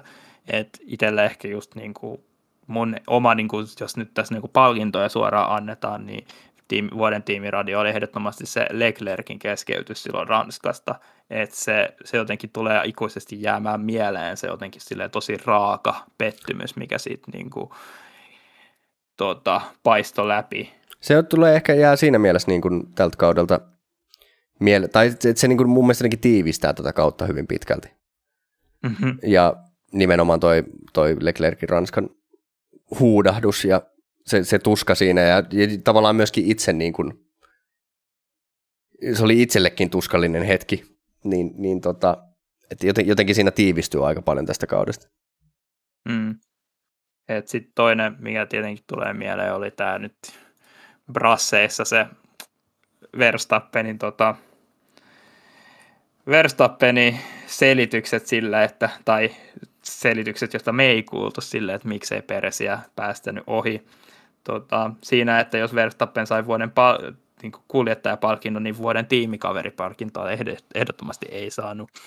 Et, mutta se on kyllä sellainen, mikä tulee vahvasti niin ihan samalla tavalla kuin Multi 21kin niin muistumaan meidän mieleen silleen, Red Bullin kuskikaksikoiden kohdalla ja varmasti siitä tulee vielä puhetta ensi kaudella sitten, että miten, minkä, minkälaisia vaikutuksia sillä niin kuin tulee olemaan talli, tavallaan tallin sisäiseen tekemiseen. Joo. Niin, Mut tota, just- äh, niin. Oliko Mut vielä tiimiradiosta? Niin, no, musta tuntuu, että just nimenomaan se hauskin varmaan oli tämä, joka saattaa, että se vielä elää ensi kaudella sitten vahvemmin, mutta tämä just oli tämä Meksikossa, kun Saintsi, Saintsi kuulee De Vriesin nimen Debrina, niin se oli just näin tässä tota, tauolla, kun oli just oli joku Twitterissä avoimesti kysynyt, että kuka, kuka kuski yllätti teidät eniten, niin sitten siellä oli Sainz kommentoin Debris sinne, että selkeästi tykkäsi tästä jatkaa tätä meemiä sille eteenpäin. Joo, kyllä. Ja annetaan kunniamaininta vielä sille, tota, äh, taisi olla Imolassa, kun äh, Lando Norris laulo kisa insinsä äidille hy- hy- syntymäpäivälaulua. Niin, niin sekin oli ihan huvittava ja aika Ja- jotenkin sympaattinen. Joo, se oli kyllä tota, sellainen, selkeästi McLarenilla tykätään, tykätään laulaa tosi paljon. Se Toisaalta se on silloin perinne, Vettelikin tykkäsi niin. laulaa, mutta silloin se oli jotenkin sellaista, se itselaulo tavallaan, sellaista kunnon performanssia, tiedätkö? Kun Joo, ja varsinkin McLarenilla Ferrari-aikoina se oli jotenkin tosi vaivaannuttava. Joo, ky- mutta musta ymmärtääkseni siinäkin oli Vettelin kohdalla, että se oli tosi paljon lapsilleekin, että se oli niin kuin jotenkin sellainen, siinä on jo jotain sellaista henkilökohtaista, miksi se tykkäsi niin kuin joskus laulaa, että sitä vähän niin kuin se konteksti saattoi jäädä siinä, ja sitten tietenkin kun sä oot ulkopuolisena, etkä ymmärrä kontekstia, niin se on vähän silleen, onko sun ihan pakko. Niin, Mutta tota, sen mä haluaisin nostaa, että se tavallaan nivoutuu osittain niin kuin vuoden meemi ja vuoden tiimiratio yhteen. Et tietenkin yksi, mikä ehkä aiheutti niin kuin sellaista hupaannut, tai oli aika ratkirjaa mukaista, oli tämä Ferrarin taktiikkatiimin viestittelyt tässä niin kuin läpi kauden. Että Mm, oli kyllä. nämä ö, tota, taktiikat, jotka meni niin kuin aakkosten loppupäähän ja sitten joka kerta, kun piti kysyä jotain, niin se piti oikeasti niin kuin sanoa, että tämä on kysymys nyt, mikä tässä tulee. niin, niin Et- kyllä. Joo, jotenkin jos vertaa niin kuin moniin muihin talleihin, niin se on kuitenkin niin, tai aika usein niin kuin nykyään tiimiradiot, esimerkiksi Mersulla, mutta melkein kaikilla talleilla, suurin osa kisa-insseistä on yleensä brittejä. Tuntuu mm. olevan niin kuin, vaikka, että minkä maalainen talli olisi. Ei tietenkään kaikki, mutta, mutta tosi iso osa. Ja jotenkin niistä tulee, niin kuin tiimiradioista tulee suurimmaksi osaksi mieleen jopa semmoinen niin joku lennonjohtokeskustelu, joka on tosi semmoista niin kuin kylmää analyyttistä. Toki kuskeilla usein on tun- tunteet pinnassa, mutta kuitenkin varsinkin sieltä tallin puolelta, niin se on todella sellaista niin kuin rauhallista. Mutta mut jotenkin tuntuu, että Ferrarilla se on ihan oma maailmansa se tiimiradio, että sieltä, sieltä tulee ihan mitä sattuu ja ihan, ihan millä tavalla vaan, että, tota, että se jotenkin on niin kaukana jotenkin siitä muusta maailmasta. Niin, mä ymmärrän sen ainakin, mistä just se question-tapa tuli, sit, koska se oli enemmän sitä silloin, että mä en muista mikä kisa se oli silloin, kun Leclerc otettiin ihan tosi typerästi niin kuin sisään, ottaa uudet renkaat, joka menetti sille ihan pirusti sijoja silloin. Ja sen jälkeen jotenkin alettiin korostaa Ferrari taktiikkatiimin puolesta sitä, että aina yritetään puhua niistä ja niin kuin kysyä niin kuin kuskien omia mm. Mielipiteitä nimenomaan näihin asioihin. Mutta se on tietenkin jotenkin se vaikuttaa niin oudolta, että just se, etenkin se tapa, että pitää aina sanoa se question. Ja se, että se sanotaan sinne loppuun. Mun käsittääkseni niin kuin on ihan yle... Kyllä mun mielestä on aika monta kertaa kuullut esimerkiksi Mersullakin, että, että kisainssi yleensä aloittaa sen sillä, että kysymys, että question, ja sitten kysyy jonkun asian. Et, et kyllä mun mielestä muutkin tallit sitä tekee, ja sehän toihan on sellaista perus, niin kuin, ei ainoastaan Formula 1, vaan ylipäätään niin kuin radiokeskustelu semmoista tapaa, että, että jos se on kysymys, niin tehdään se selväksi, että se on kysymys. Mutta jotenkin se tapa, millä Ferrari sen tekee, niin on, on jotenkin, ehkä se on se aksentti, ehkä se on se jotenkin, että se sanotaan sen jälkeen, mutta se on jotenkin niin kuin, vaan tosi huvittavaa. Ja, ja siitä nimenomaan tosta asiasta ainakin on, on, tulee mieleen meemejä, että ainakin tämä, muista mihin kisaan se liittyy, kun meni taas Ferrarilla varikkopysähdykset ihan miten sattuu. Mutta... Mutta, tietää, mitä sä tarkoitat. Joo. Joo, että kun tota, just tää, josta tuli myös sellainen juttu, että se on se kuva Ferrarin varikkotiimistä ja sitten niillä on laitettu ne semmoiset pellenaamat. Ja Joo. sitten siinä on, että tri, do you want three or four ti- tires question? Aa, mä luulin, että se olisi viittaamassa yhteen, mikä tavallaan ei tule ole mun tavallaan se ei ollut sellainen vuoden meemi, joka toistui moneen kertaan, mutta mun yksi lemppari niin videoita tällä kaudelta oli se, kun oli se Ferrari-fani, joka vyöti, e, kyseenalaisti sitä Ferrari-taktiikkaa silleen, että miksi tässä vaihdetaan koko ajan näitä renkaita, että mennään hard, medium, fucking hard. Se, se, se oli kyllä mun mielestä jotenkin se reaktio siihen, niin kuin, että mikäköhän kisa se on ollut oikeasti, kun ne on just kun ottanut ihan hirveästi niitä tota, vaihtanut niitä renkaita. Oikeasti öö, alkoi mietittää. Oliko se, oliko se, se Unkari? Tänne. Oliko se se Unkari justiinsa, jossa ne niin kuin, otti ne hardit, jotka ei toiminut ollenkaan ja sitten ne niin kuin... Joo, itse asiassa taisi se taisi olla. olla just. Mä en ole nyt ihan sata varma tästä, mutta tota, Joo, katsotaan. Ainakin Unkarissa, joo ainakin Ferrarilla on mennyt aika huonosti kisa. Leclerc on ollut kuudes ja Joo, kyllä mä vähän veikkaisin, että se nyt Unkari joo, on. Joo, tästä, mä, tästä on nyt tuota Wikipediastakin, niin, kuin, niin se on just se, että Leclerc oli se, joka tuota, meni sinne hard tireille. Tässä ei kyllä lue sitä, että kuinka monta pysähdystä se otti, mutta muistan, että siinäkin oli se Leclerkin kohdalla, että sitten otettiin niin kuin joku kolmen pysähdyksen taktiikka, kun tajuttiin, että tämä ei, ole, tämä ei ollutkaan niin kuin mitä me haluttiin ja tota, otettiin ne ha, jotkut softitkin siihen loppuun ja se oli kyllä niin kuin... Joo. Mut nyt ehkä, vaikka tässä on vähän niin kuin jääty siihen vuoden tiimiradio vuoden meemi niin kuin, tota, välille, niin halusin kuitenkin vähän näitä vuoden meemiehdokkaita esitellä, koska etenkin kun Nikke ei niin ehkä ainakaan ymmärtääkseni niin kuitenkaan muistellut niin hyvin niitä aikaisemmin tässä, kun me puhuttiin ennen podcastin alkua. Joo, ei multa mene, mä jotenkin ei kerkeen aina unohtaa noin saman tien, en, tiedä, en tiedä mikä, mikä on homma. Sitä paitsi muutenkin, muutenkin sä oot meidän virallinen meemimaisteri, niin tota...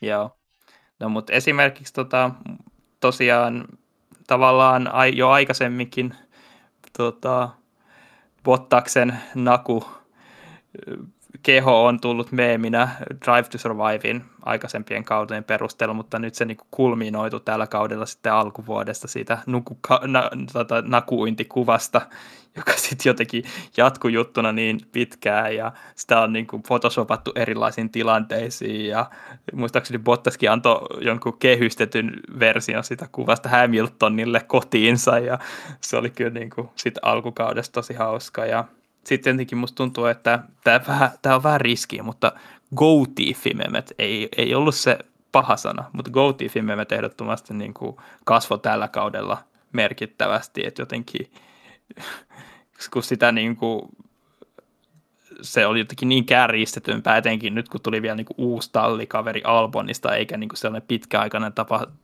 oikein lupaava tallikaveri, niin jotenkin se korostui se ihmisten – tota, hieman sanotaan kaksijakoiset fiilikset tota, GoTiffia kohtaan, niin näkyy tosi paljon niin kuin erilaisina meemeinä, jossa lisättiin, että Verstappenille ja tota, nimellä mainitsematon henkilö on yhtä paljon voittaja kuin sit, niin kuin kaikilla muilla, mm, jotka niin. esiintyi. Tällaisia meemejä ne yleensä oli. Ja... Joo, joo, niitä oli. Mutta tuntuu, että jotenkin viime kauden jälkeen, ehkä viime kaudella niin kuin, silleen laajamittaisesti havahduttiin ehkä tähän niin kuin, Murphyn surkeuteen. Ja sitten sitä mm. tällä kaudella niin kuin tuli, tuli entistä vahvempia. Toki tähänkin kauteen mahtuu paljon semmoisia incidenttejä, jotka sitten ehkä loi tätä legendaa. Ja siis kyllähän niin kuin meemimaailmassa aina on tykätty näistä. Että kyllä muistan, että Pastor Maldonado oli silloin aikanaan kova sana. Ja, että kyllä nämä tämmöiset tota, romu, romurallikaverit hmm. on, on niin kuin aina, ollut, aina ollut tavallaan suosittuja siinä meemimielessä. Toisaalta Lancelotti, niin musta tuntuu, että ei ole. Mutta se saattaa hyvin olla, että sitten kun tota, se on se ainoa kanadalainen siellä, niin tavallaan valokeila siirtyy vahvemmin hmm, sen puoleen. Niin.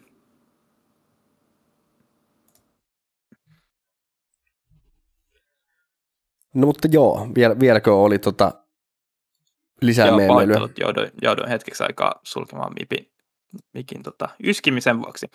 Tota, Sitten ehkä joku sellainen, mikä tulee mieleen alkuvuodesta, oli tämä meemi Gaslin hieman ylinpalkkisesta Instagramin käyttämisestä ja siitä, että kuinka hän tykkäsi ihan kaikesta ja sitä sitten meemeiltiin vähän sellaisia, kuinka kyseenalaisista jutuista sitten Gasly tykkäili ja tota, Gasikin siihen tuli mukaan jossain kohtaa, että teki jonkun postauksen siitä, missä se niin kuin, tykkäili ihan jokaisesta postista, minkä se näki, mutta se ei henkilökohtaisesti itse ehkä koskettunut samalla tavalla kuin näistä nämä edellä mainitut. Mutta kyllä musta tuntuu, että se on kuitenkin toi jotenkin se Ferrari-taktiikka-osasta tavallaan vie sen voiton kyllä tällä kaudella, että tota, se oli jotenkin sellainen mm, ikään kuin miten sä sanot, enkussa sanotaan, gift that keeps on giving. Niin, musta tuntuu, että se, se oli niin tosi semmoinen, että, että ei puhuta nyt mistään yksittäisestä meemistä. Muistaakseni viime vuonna meillä oli lähe, lähinnä valittuna jotain yksittäisiä meemejä, mutta musta tuntuu, että se on niinku tommonen, että et Ferrarin taktiikkaosasto on vaan semmoinen niinku jatkuva meemitehdas. Et se mm. tulee niinku meemiä toisensa perään. Toki ne kaikki meemit pyörii sen saman konseptin ympärillä, että, että Ferrarin taktiikkaosasto on täysin kyvytöntä tekemään yhtään mitään, mutta, mutta kyllä niitä kuitenkin niin kuin, niitä on vaikka kuinka paljon tällä kaudella saatu niitä eri, eri Ferrarin taktiikkameemejä. Niin, yksi, yksi ihan hauska meemi, mitä mä en tiedä, onko se niin tietoinen siitä, mutta oli tällainen joku, tota, joku englann tai espanjankielisen tota, lehden postaus, jossa oli, niin, oli muuttanut tota, kaikkien kuskien nimet vähän sellaisiin niin Espanjan tyylisiin suuntiin, ja sitten niitä näitä nimiä niin kuin, tulee tota, vähät väliä niin kuin tupsahtaa, että siellä on joku mikä Piero Gassossa ja joku Luis, niin kuin sellaisia, niin kuin ne oli muutettu kaikki nimet niin kuin vähän latinalaisiin tyyleihin ja sitä jotenkin vähät väliä niin kuin näkee sitä niin kuin käytettävän vielä jossain kommenteissa. Sitten itse asiassa yksi, mikä tuli myös mieleen, oli tämä, mä en tiedä, tuleeko se enää tekemään paluun, koska se oli siinä Miami-kisassa pelkästään, mutta kyllä se Chuck Leclerc oli kyllä tämä vähän niin kuin tota, Top Gearissa konsana niin kuin Charles Leclercin amerikkalainen serkku. Niin Joo. Saa nähdä, tuleeko se tekemään paluun vielä. Kuitenkin murikassa ajetaan tota, vielä monta kertaa ensi kaudella. Niin. niin, niin kolme kisaa ensi kaudella ja rupeaa olemaan tota, vähän pelottaa, että minkälaisia siellä. Kyllähän se, se oli jo, niin kuin, no mä en tiedä, oliko se ehkä meemitasoa, mutta se oli kyllä se, ainakin se Miamin kisan, se niin kuin kaikki post-race showt siellä, niin, niin se meni jo niin överi amerikkalaiseksi, että tota, mä vähän niin kuin kauhulla odotan näitä meemejä. Joo, musta tuntuu, että se oli jotenkin sellainen, että siihen ei, sitä ei halunnut enää muistaa edes. Että sitä ei, niin kuin, musta tuntuu, että kukaan ei enää laittanut posteja sen jälkeen siitä, koska jotenkin... Sitten ehkä tämä nyt ei varsinaisesti ole ehkä niin meemi-asia, mutta mua niin kuin kiinnostaisi oikeastaan tietää se, että onko Shaquille O'Nealilla niin kuin joku virallinen diili F1-sarjan kanssa, koska musta tuntuu, että se on aina siellä, kun Jenkeissä ajetaan. Ai joo. Tota, se on kyllä, mun mielestä se oli ihan hauska, oliko se niin, musta tuntuu, että se taisi olla se Abu Dhabis, kun mä muistan, että vastikään, kun oli se, sieltä tuli joku reaktioshotti sitten Shaquille O'Neal, ja se oikeasti näytti siltä, että se on niin aidosti olisi hommassa mukana, eikä silleen just siis, niin kuin, joo, kyllä siis joku, ja... joku Will Smith, joka oli ottamassa vai jotain tota, öö, selfieitä ja sitten tekee hirveän kringen tota, puheen siitä Hamiltonin mestaruuden jälkeen tai jotain, niin lyömässä jotain turpaa sillä. se tapahtui varmaan kulissien takana. niin, mutta tota, siis, siis jos, jos olisi ollut lyömässä Horneria turpaan, niin mä oon ihan ok tämän asian kanssa. Tai jotain Red, Red Bullin pomoja, mutta... Hmm. No joo, ei ketään toivota oikeasti lyötävän turpaan, mutta... Öm, niin. Ehkä, ehkä se on ihan tarpeeksi tätä meemeilyä tähän tähän Joo. tilanteeseen, jos ei sulla tule enää mitään muuta mieleen. Ei, nämä on sellaisia, noinkin, jotka tuosta mun loppuun mieleen, ne on sellaisia yksittäisiä, jotka muistaa, että rakastin niitä. Just se Chuck Leclerc oli kyllä sellainen. Se tuli vaan niin jotenkin niin out of nowhere. Silleen, mm. Tämä jäbä, jäbä niin kuin, ke, haastattelee Charles Leclercia ja kutsuu sitä joksikun niin kuin Chuckiksi. Mutta joo, siinä taisi olla meidän tota, palkinnot tältä vuodelta.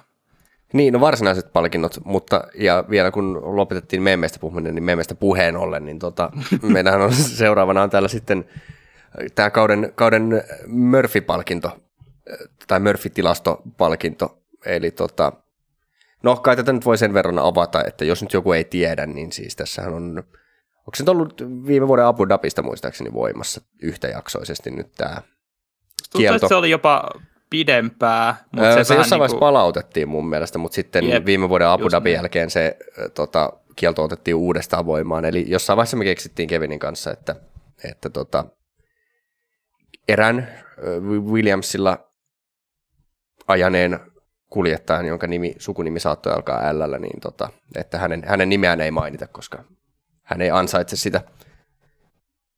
Tai Öö, myöskin enemmänkin siinä oli osa sitä hommaa oli se, että koska hänestä ei tarvinnut edes puhua. Hän ei Niin, se, koskaan se, tehnyt ehkä, se mitään. ehkä alkoi se meemi sillä, että hänestä ei tarvitse puhua, koska me ei haluttu puhua hänestä, koska ei ollut mitään mit- mistä puhua. Mutta sitten taas sen Abu Dhabin tota, hommelin jälkeen, niin sanotaan, että vitutus oli vaan niin kova, että sitten sit otettiin tämmöinen niin permanent bääni käyttöön, että Niin, ja sitten tietenkin alkukaudesta niin ei kyllä niin kuin osoittanut millään tavalla sitä, että olisi jotenkin saanut nämä nimeämisoikeutensa takaisin. niin ja siis päin, päinvastoin siellä vaan tuli sitten en, entistä hämmentävämpiä incidenttejä. Niin. Josta täytyy itse asiassa sanoa, sanotaan kyllä niin kuin vielä tuohon tiimiradioasiaan, niin Murphyllä kyllä mä tykkäsin siitä Susukassa siitä, kun ajo kääntyi Ai sinne liian, niin. liian aikaisin sinne ulosalueelle ennen sitä vikaa shikania ja sitten niin kuin, että I don't know what happened. Silleen, että niin, kuin, niin sä käännyt 50 metriä liian aikaisin mutkaan, että sitä nyt ei voi tehdä vahingossa. Ja sitten, sitten I'm okay though. niin, oli, oli. Okei, toi kyllä ehdottomasti on niin kuin Itse asiassa mä kyllä valitsin, toi on mun, toi on mun, mä sanoin, että toi on mun vuoden tiimiradio. Se oli kyllä, koska se oli jotenkin, mä muistan revenneeni niin spontaanisti himassa, kun mä kuulin sen. Joo. Ai, että tuossa on kyllä se just, että joo, toi vaan niin, ha- just kun puhuin, että ei ollut tarpeeksi hauskoja, niin kyllä toi on se tarpeeksi Toi- hauskaa, toi että se kyllä, kyllä. Niin ottaa sen vuoden tiemiradio. Toki kertoo tosi paljon, että miten F1, koska me ehdottomasti piti katsoa just se F1 niin kuin oma kompilaatio noista niin kuin radioista silleen muistuttaakseen, että mitäs nyt Mm. tässä on vuoden aikana oli. Miten ne mu- min unohti ton? Koska kyllähän niillä oli jotain hauskoja. Siellä oli Debrisin spoileri on niinku ensimmäisenä, oli niinku paras radio. Miten ne unohti sen Latifin radio? Niin, musta tuntuu, että toi, niinku, toi virallisen kanavan, noi top team radio, niin se ei ole välttämättä se kriteeri, jos se, että se on hauska. Että siellä oli just tosi paljon niitä, mitkä on mun mielestä todella tylsiä yleensä, niitä jotain, kun joku kuljettaa voittanut. Mm. joista suurin osa, siellä on muutamia poikkeuksia, esimerkiksi se Magnussenin paalupaikka ja tämmöisiä, mitkä nyt ehkä on niinku poikkeuksia silleen, että joissa ne on vähän mielenkiintoisempia, mutta siellä oli muutama semmoinenkin mun mielestä Verstappenin voitto, mitkä nyt ei oikeasti ollut mitään kauhean ihmeellisiä tiimiradioita. Joo. Ja muistaa, että viime vuoden meidän vuoden tiimiradio ei myöskään ollut sillä vuoden listassa, että me voitaisiin jatkaa tätä traditioa sillä, että me muutetaan toi Latifin radio. Niin si- Kyllä. Ei! Mitä? Mä, Ah! mä pilasin tätä mun tilastoa entisestä. Ai, ai, ai, ai, ai. Joo, tää pitää ottaa ylös. ai, ai, ai. Ja vielä, vielä lupasit, että sä vielä voitat tämän. Mä olin jo luovuttanut, kun meillä on tässä niinku sekuntien päässä se, kun tämä julkistetaan tämä tulos. Mut, Joo, no mutta mennäänkö me, mennäänkö me tähän julkistukseen nyt sitten saman tien? kyllä. Niin, öö, täällähän on siis kaikki kiitos ja kunnia ja vielä tästäkin asiasta ylimääräinen papukaijamerkki Oddopille. On tuolla Discordissa meille pitänyt kirjaa tästä, se on, se on iso homma ja iso, iso käsi vaan sinne, niin tota, tosiaan tilanne ennen tätä jaksoa. Tämä oli itse asiassa tilanne ennen viime jaksoa, mutta viime jaksossa ei tullut rikkeitä, olen aika varma siitä. Niin Mm. tota, tilanne oli siis äh, Kevinillä 10 virhepistettä ja mulla 5 virhepistettä. Nythän tilanne, niin kuin äsken kuulitte, niin on Kevinillä 11 virhepistettä ja mulla 5 edelleen toistaiseksi. Mm. Mutta tota, täällä on sitten muutama, että epäselviä tilanteita on, öö, minä olen maininnut kielletyn nimen sitaatissa, joka, niin, lainat, lainasin, lainatisinko muistaakseni Ossi Oikarista vai mikä, mikäs homma siinä sitten olikaan. Anyway, äh, Kevinillä kielletyn nimen sanominen muodossa latilalaa. Eli, eli ei ihan, ihan päässyt lipsahtamaan kokonaan. Näistä, näistä nyt kuitenkin tuota tuomaristo, eli Odopo on päättänyt anta, olla antamatta lisärikkeitä. Niin, ja tässä, tässäkin podcastissa musta tuntuu, että sanan go käyttäminen on aika lähellä. No se on, on aika lähellä. lähellä. No niin, niin. Tuo vähän semmoinen... konteksti on tärkeä, mitä mä voin keskustella tai niinku puhua siitä. No ainakin, ainakin noissa niinku ne, meemiyhteydeissä, niin, niin ja, ja nimenomaan mun mielestä sitaateissa se on ehkä vähän pakko mainita. Jep. Vaikka puolustelinkin tässä vaan itseäni, mutta tota... Mut joo, haha, hävisit ja niin edelleen. Jep. Tota... Kai, tota, jonkinlainen rangaistus tästä ja koituu. En mä tiedä, olisiko tässä joku tällainen kiroilu, kiroilu tota, possutyylinen, että maksaa jokaisesta y, niin kuin, ki, niitä kirosanasta, mitä mä oon sanonut enemmän kuin siinä, niin joku viisi euroa. Tuntuu mun opiskelijabudjetista tosi kovalta. Ehkä meidän ei tarvitse ottaa tällaisia kuitenkaan käyttöön, mutta me voidaan itse asiassa, me vähän voidaan ensi vuodeksi keksiä kyllä joku niin kuin, tota, etukäteen sopia joku, joku tämmöinen kiva kilpailuhenkinen palkinto tai ranga, kautta rangaistus, niin tota, nyt, kun, nyt kun ei oltu etukäteen sovittu mitään, niin ehkä nyt ei. Yeah. Pääset vaan, tota, pääset tällä kertaa pelkästään ikuisella häpeällä. Joo, mainittakoon kuitenkin, että vaikka me ollaan iloisia, että tämä meidän mitään sanottomalla kuski lähtee, niin kyllä se tulee olemaan vähän sääli, että koska tämä on ehkä ollut sellainen niin kuin pitkäaikainen meemi, mikä on elänyt tässä läpi tota, meidän podcastin ja ikään kuin myöskin tälle, että rakkaalla lapsella on ollut monta nimeä, että se on ollut jossain kohtaa Voldemort ja Erikssonin hahmo ja, tota, ja just Voldemortin liittyen hän, jota ei saa niin kuin, tota, nimetä ja varmasti unohtuu ketä kaikkia niin. muitakin. Mut, tota, Joo, onhan tämä niin kuin silleen kehittynyt tässä, että Murphyhän on jopa itse asiassa suhteellisen tuore mm. nimitys, että siitä on tullut nyt se de facto standardi, mutta, mutta joo, Voldemort oli kova, kova jossain vaiheessa, Erikssonin haamu oli pitkään, pitkään kanssa niin kuin se de facto standardi, joka tietysti tulee, tulee tästä Grosjeanin legendaarisesta lausahduksesta, mutta niin, siis oot sä siinä sinänsä ihan oikeassa, että niin kuin suurin osa viikonlopuista, niin mä oon todella iloinen, että siellä on nyt 20 autoa gridillä, mutta tota, mut kyllähän noita niin kuin, niitä hölmöilytä jää, jää sinänsä kaipaamaan. Että onhan se hauskaa, että siellä on vähän, vähän tuollaista niin vaikka ne ei tietenkään varmaan Murphyn itsensä mielestä ole sitä olleet, mutta tota, niin kuin, tai varsinkaan Williamsin näkökulmasta, mutta vähän tuommoista kevyempääkin viihdettä. Mm. Et sitä odotellesta, kuka tuota, ottaa sen valitettavan viitan seuraavasta kuskista, joka pitäisi saada niin kuin, potkut mahdollisimman nopeasti. Et, tota... Niin, että en tiedä, onko yksikään ensi kauden tulokkaista esimerkiksi sellainen, joka Piastrista ja Nick de Vriesistä nyt en usko, että ainoa, ainoa potentiaalinen on ehkä Logan Sargent, mutta tietenkään nyt ei toivota mitään, mitään surkeaa uraa kenellekään, mutta ihan varmasti siis tällaisia kuskeja on aina ollut ja niitä tulee varmaan aina olemaan, että eiköhän me, eiköhän me joku saada tänne kuitenkin Jep. tilalle jossain vaiheessa. Et tota... Ja muistetaan kuitenkin, että sillä meidän ensimmäiset podcastikaudella niin tota, Murphy ei ehdottomasti ollut se kaikista paskin kuski gridillä. Et, tota, ei se meni ollutkaan. venäläisessä tiedottajalle. Mutta, mutta se on sanottava, että niin kuin Murphyn, Murphylle huonona puolena, mutta myös Murphylle saavutuksena, että Murphy on ratkaissut maailmanmestaruuden. Että tota,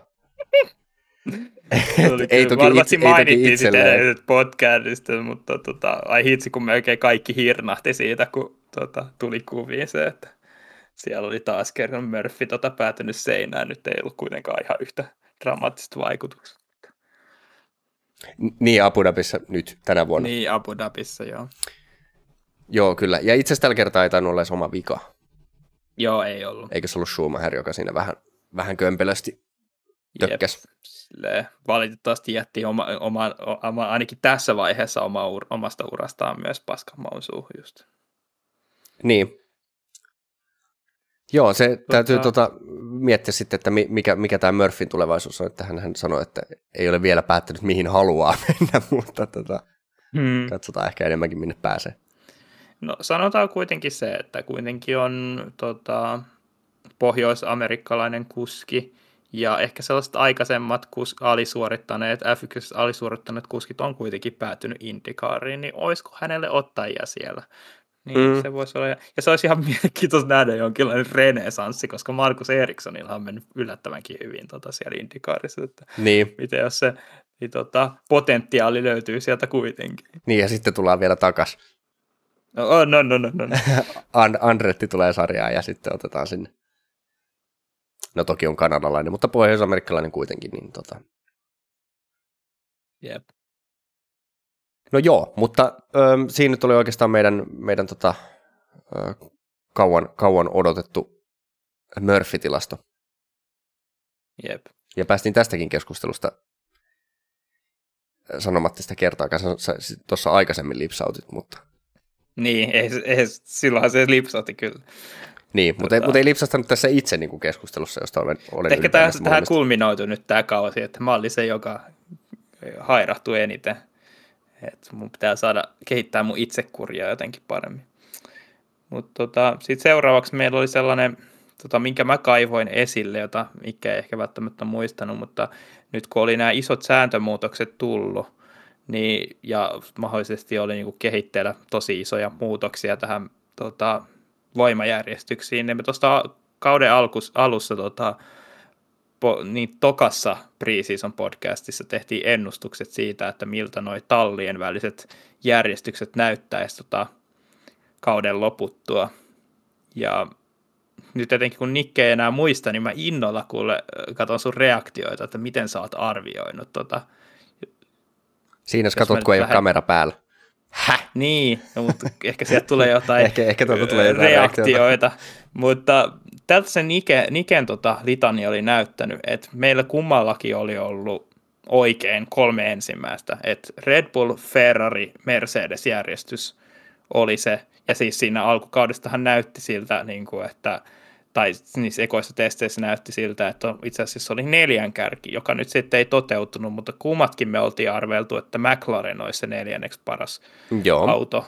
Ja se ehkä tietenkin se, että lopulta McLaren tuli viidenneksi, niin ei kerro koko totuutta, koska se alkukaudessa näytti vielä paljon pahemmalta, että se on mm, tavallaan niin kuin kuitenkin diävä yllätys, että kuinka korkealle ne pääsi. Mutta sitten tässä niin kuin sen jälkeen me alkaa tulla enemmän hajontaa. Et tota, Nikke oli arvioinut, että Alfa Romeo tulee viidenneksi. Todellisuus siis oli, että Alfa Romeo lopulta tuli kuudenneksi. Ja itse olin arvioinut, että Aston Martin olisi tullut viidenneksi, mutta sitten siinä olikin seitsemänneksi. Että mä, mitä mä oon laskenut näitä vähän niin kuin pisteet on sen mukaan, että kuinka paljon niin kuin tavallaan eronnut se arvioitu sijoitus siitä, mikä lopulta niin kuin tuli. Eli tällä hetkellä... Niin, vähän, niin, vähän niin kuin tämmöistä melkein, melkein kuin golfin pistelaskua, että mitä, mitä lä, pienempi, pienempi tulos, niin mitä, mitä ei, ei, vaan, ei pääse vaan alle paarin. Niin, niin se tota... ei ole mahdollista. Mutta itse asiassa to, toi on sanottava vielä tosta, että vaikka sä hävisitkin tossa niin kuin yhden sijaan, niin tota, se on pakko sanoa, että Alfa Romeolla ja Aston Martinilla oli tasapisteet kauden lopussa, mm. että et se nyt niin kuin kauas jäänyt. Joo, niin kuin positiivisesti kuitenkin, tota, itse etenkin alkukaudessa näytti vähän tämä, että Aston Martinin hypetys oli tosi iso virhe, Et, tota, mutta sekin kääntyi sitten niin kauden edetessä. Mutta sitten seuraavaksi niin tota, Alppine oli Nikellä sitten, joka tosiaan on, nyt tuli kuudentena, mutta tuli neljänneksi, että siitä tulee kaksi plussa pistettä. Hmm. Mutta sitten mulla oli Alfa Romeo tasan tarkalleen sinne, siellä, missä se päätyi. Et, tota, no niin. Et mä oon nyt niinku tavallaan yksi, yksi piste jo edellä sen takia, tai tavallaan niinku sitä enemmän pisteitä sen huonompi. Ei, Nikel on neljä pistettä ja mulla on kolme pistettä. Sitten tulee Niken pahin virhe. Tota, mitä sä luulet, mikä on sun pahin virhe ollut tässä? Ei helvetti, mä oon heittänyt jonkun Williamsin tonne, voi Joo, Williams on seitsemäntenä, josta tulee kolme Oi. pistettä.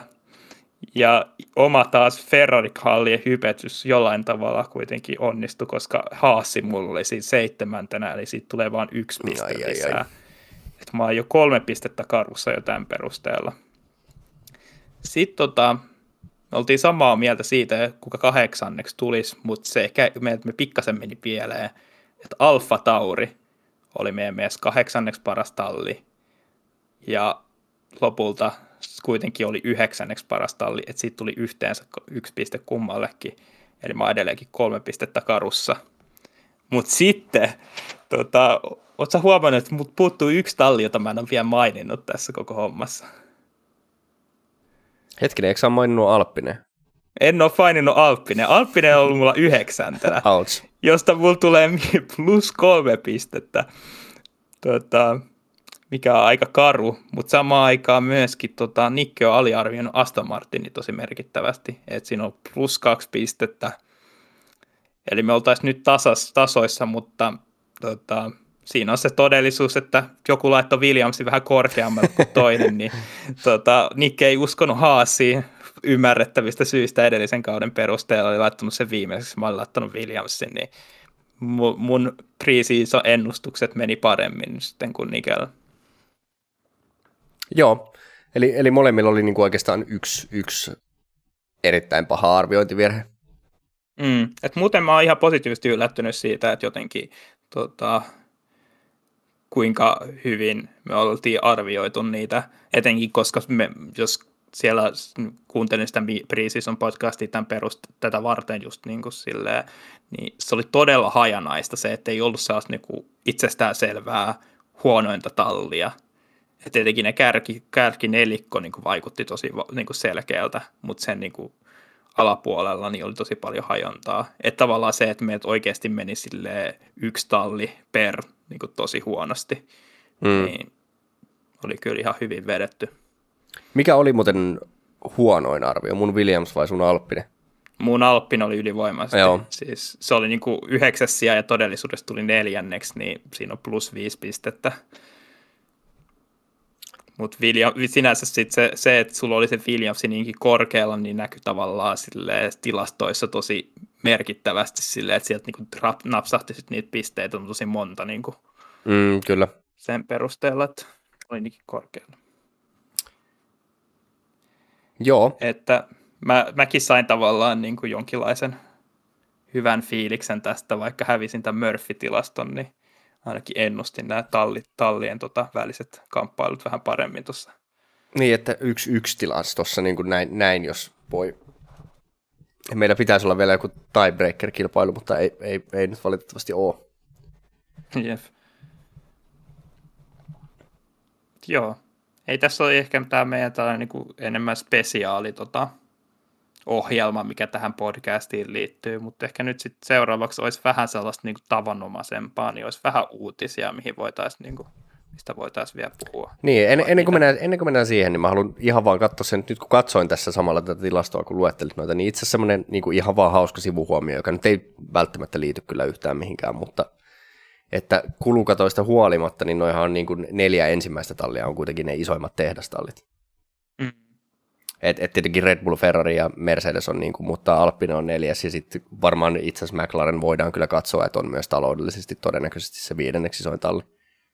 Joo, se on ihan totta. Että tota, tavallaan ikään kuin ollaan jopa, on vaan niin kuin korostunut entisestään se, kun McLareninkin niin kuin jotenkin suorituskykyyn verrattuna sitten niin kuin kärkitalleihin vähän niin kuin heikkeni, ja sitten samaan aikaan niin kuin Alppinen taas niin kuin vähän alkoi sitä omaa potentiaalia nostamaan, niin yllättäenkin nämä niin kuin, tota, muutokset, joita piti tasata niin kuin näitä taloudellisesti kilpailua, niin sitten kuitenkin kärjistyi ainakin tällä kaudella. Niin Joo, to, toki tässä ehkä on, on se, että mä en tiedä, onko näissä kulukatoissa tavallaan kuitenkin vähän se, että ne ennen kulukattoa aika, niin jotenkin kuitenkin heijastuu edelleen tavallaan tähän, tähän sarjaan aika vahvasti, että, että kun tallit vaikka suurin osa tietysti raasta meneekin siihen sen seuraavan auton seuraavan vuoden auton kehitykseen, niin tota, että et kuitenkin kaikki tämmöiset infrastruktuuriasiat sun muut, niin että et se on kuitenkin edelleen sitten näillä vanhoilla isoilla talleilla on kuitenkin semmoinen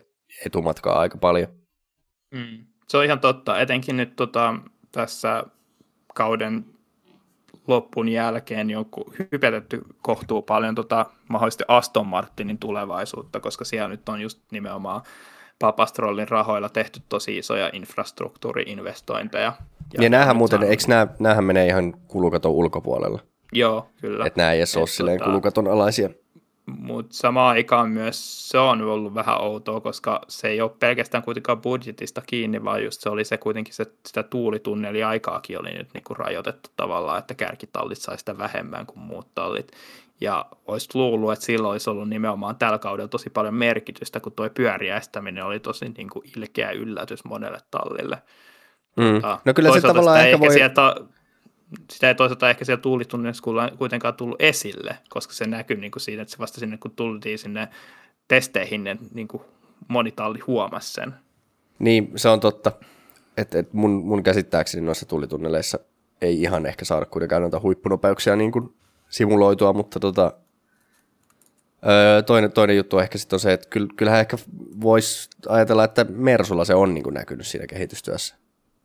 Että kuitenkin Mersu on viime kauden valmistajien mestari, mutta toisaalta sitten taas niin kuin Red Bullilla se ei oikeastaan näkynyt millään tavalla, että, että vähän vaikea sanoa. Mm-hmm. Jotenkin itse laittaa vaan kaiken tämän niin kuin Red Bullin ainakin auton kehityksen vasta.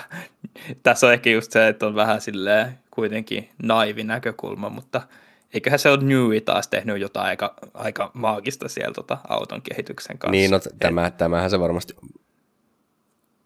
Toisaalta kuka se on sitten Ferrarilla ollut, että se ei todennäköisesti ollut, ei niin kuin Binotto on se kaikista näkyvin tota, kaveri, joka siellä tallissa on, ja tosiaan Binottokaan ei enää Ferrarilla sitten ensi kaudella ole. Ihan loistavaa aasinsilta.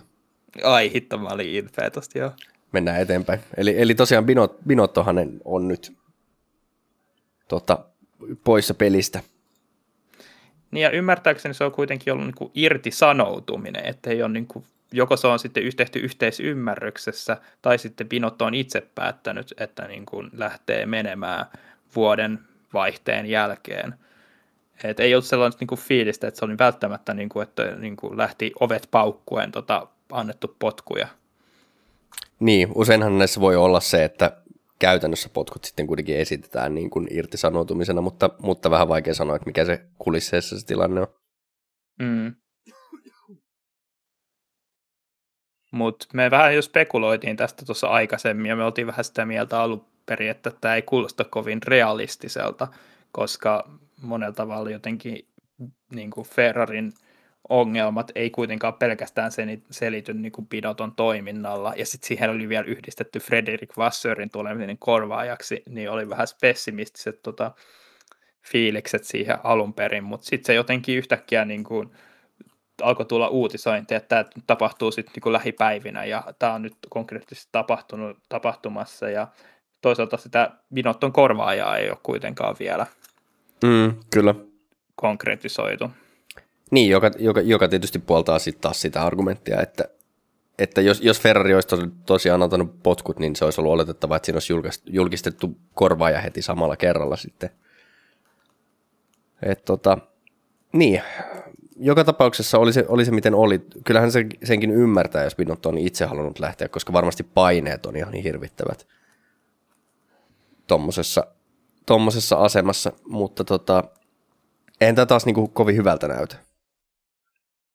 Niin ei, ja sitä on tosi vaikea sanoa, että esimerkiksi kun tietää sen, että se Binotto on just nimenomaan kaalinut itselleen tosi ison roolin siinä tallissa, että onko se sitten ollut vähän sitä, että on, onko ottanut vähän liikaa itselleen ja niin, että jotkut asiat on ehkä saattanut kärsiä, vai onko ne kaikki ollut sellaisia asioita, jotka just on liittynyt tavallaan enemmän sellaiseen Ferrarin normaaliin toimintaan, mitkä on niin kuin jarrittanut jotenkin, etenkin tämä taktiikkatiimin toimi, toiminta jotenkin tuntuu olevan sellaista niin, niin pitkäaikaiselta ongelmalta, mikä on näkynyt jo paljon ennen Binotton niin kuin mm, kyllä. siirtymistä tallin johtoon. Niin, jotenkin tässä voi hyvin olla myös sellainen, että Binotto on itse vaan niin kuin tavallaan turvautunut, että ehkä olisi halunnut esimerkiksi tehdä isompia muutoksia Ferrarilla, mutta ei, ei ole siihen ole saanut lupaa tai muuta vastaavaa en tiedä, koska nimenomaan musta tuntuu, että, että Ferrarilla on kuitenkin tallipäälliköt tässä niin kuin 2010-luvulla vaihtunut aika useaa otteeseen, ja musta tuntuu, että mitään semmoista niin merkittävää muutosta sen tallin toiminnassa ei kuitenkaan tapahtunut. Mm. Et siellä on niin kuin ajoittain ollut ihan hyviä ja kilpailukykyisiä autoja, mutta ei se niin kuin missään vaiheessa ole oikein se niin kuin itse tallin toiminta, niin se mun mielestä se on erilaista kuin muilla kärkitalleilla ja mun mielestä se ei, ei niin kuin toimi niin hyvin. Ja se ei mun mielestä ole ollut minkään yksittäisen tallipäällikön syytä. Niin. Tota, se on jotenkin mielenkiintoisia ollut kuitenkin, että viimeiset vuodet niin kuin ikään kuin tämä Ferrarin kilpailukykyisyys on vähän aaltoillut. Ja yleensä se on tuntunut siltä, että ne on tehnyt jonkun sellaisen tietyn läpimurron, jolla on sitten saanut jotenkin asioita etenemään. Mä en tiedä, onko se tällä kaudella jotenkin ollut se nimenomaan tota, sen auton pohjalevyn kehityksessä, missä ne on sitten ollut niin kuin paljon he, niin kuin aikaisemmin jotenkin onnistunut siinä kuin muut tallit. Mutta esimerkiksi just se kuitenkin se ne vuodet, kun Ferrari yritti haastaa tuon Mersua voimakkaimmin, niin se oli niin perustu vahvasti tämä niiden, heidän moottoriinsa, jossa sitten oli kuitenkin pientä ehkä sellaista kyseenalainen ehkä porsaareikä ollut käytössä, tai me ei koskaan nyt sitä konkreettisesti saatu tietää, mutta sellaiselta mm. se on nyt vaikuttanut, kun se Ferrarin moottorin suorituskyky sitten niin kuin pienien suun sääntömuutosten kautta sitten romahti aivan täysin. Et, jotenkin sellainen niin kuin pitkäaikainen niin kuin onnistumisten sarjaa kuitenkin. Ei sellaista ole niin kuin ehkä näkynyt, että sellainen jotenkin no sellaisia valon pilkahduksia ja sitten jotenkin ja sitten saattaa olla sellaisia, että jotkut tietyt asiat vähän niin kuin saa, että se korttitalo ikään kuin romahtaa sitten. Niin, ei ole semmoista, jotenkin tuntuu, että se on tosi hauraalla pohjalla aina se menestys. Mm. Mikä tietysti muutenkin tässä lajissa, että kyllähän niin kuin esimerkiksi Mersukin romahti tavallaan sieltä huipulta täksi kaudeksi, mutta, mutta kuitenkin silleen, että et tuntuu, että, että se oli se 2017-2018, kun oli silleen näytti, että se paranee ja että, että nyt oikeasti päästään taistelemaan mestaruuksista, mutta sitten tuli 2019, tuli, vaikka sekin oli hyvä alkukausi, niin sitten tuli nämä just nämä laittomat moottoriasiat sun muut ja sitten romahdettiin ihan täysin. Ja kuitenkin muistetaan sitten niin kuin, mikä se romahdus oli myös Ferrari silloin sen Kimi Räikkösen mestaruuden jälkeen. Ja sitten kun Felipe Massa vielä taisteli kuitenkin mestaruudesta sen seuraavan kauden, mutta sitten se niin kuin 2009, sitten oikeastaan 2000, se 2010-2013 säännötkään, vaikka Alonso taisteli mestaruudesta, niin auto ei ollut kuitenkaan se ihan paras. Sitten 2014 oli taas, kun tuli uudet moottorit, niin oli ihan surkea auto. Et, et jotenkin, niin, en oikein osaa sanoa, että, että mikä siellä niin kuin mättää, mutta jotenkin ehkä, kyllä se jotenkin musta tuntuu, että se on vain jossain niin syvällä tallin toimintatavoissa on jotain pielessä. Et, et, en mä oikein niin osaa sanoa, että mistä muusta tuossa voi olla kyse, mutta mut, mut mun mielestä se, se tässä on niin se selvä asia, että ei, toi talli, tallipäällikön vaihtaminen ei tule ratkaisemaan sitä ongelmaa, ainakaan kokonaan. Niin, jotenkin kun sä mainitsit esimerkiksi niin Mersun tavallaan tippuminen tästä mestaruuskamppausta tällä kaudella, niin ei kuitenkaan jäänyt sellaista fiilistä, että kuitenkin, että se itse just nimenomaan, kun säkin nimesit tota Mersun niin varikkotiimi niin kuin vuoden varikkotiimiksi, niin kyllähän ne niin kuin just saisit por, niin kuin, tavallaan paketista kaiken irti, tai sellainen vaikutelma oikeasti tuli. Ja sitten kuitenkin pystyi niin pitämään sen dominanssissa kyllä läpi tuon hybridi-aikakauden alun niin kuin tasaisesti. Mm, se niin kuin vaatii.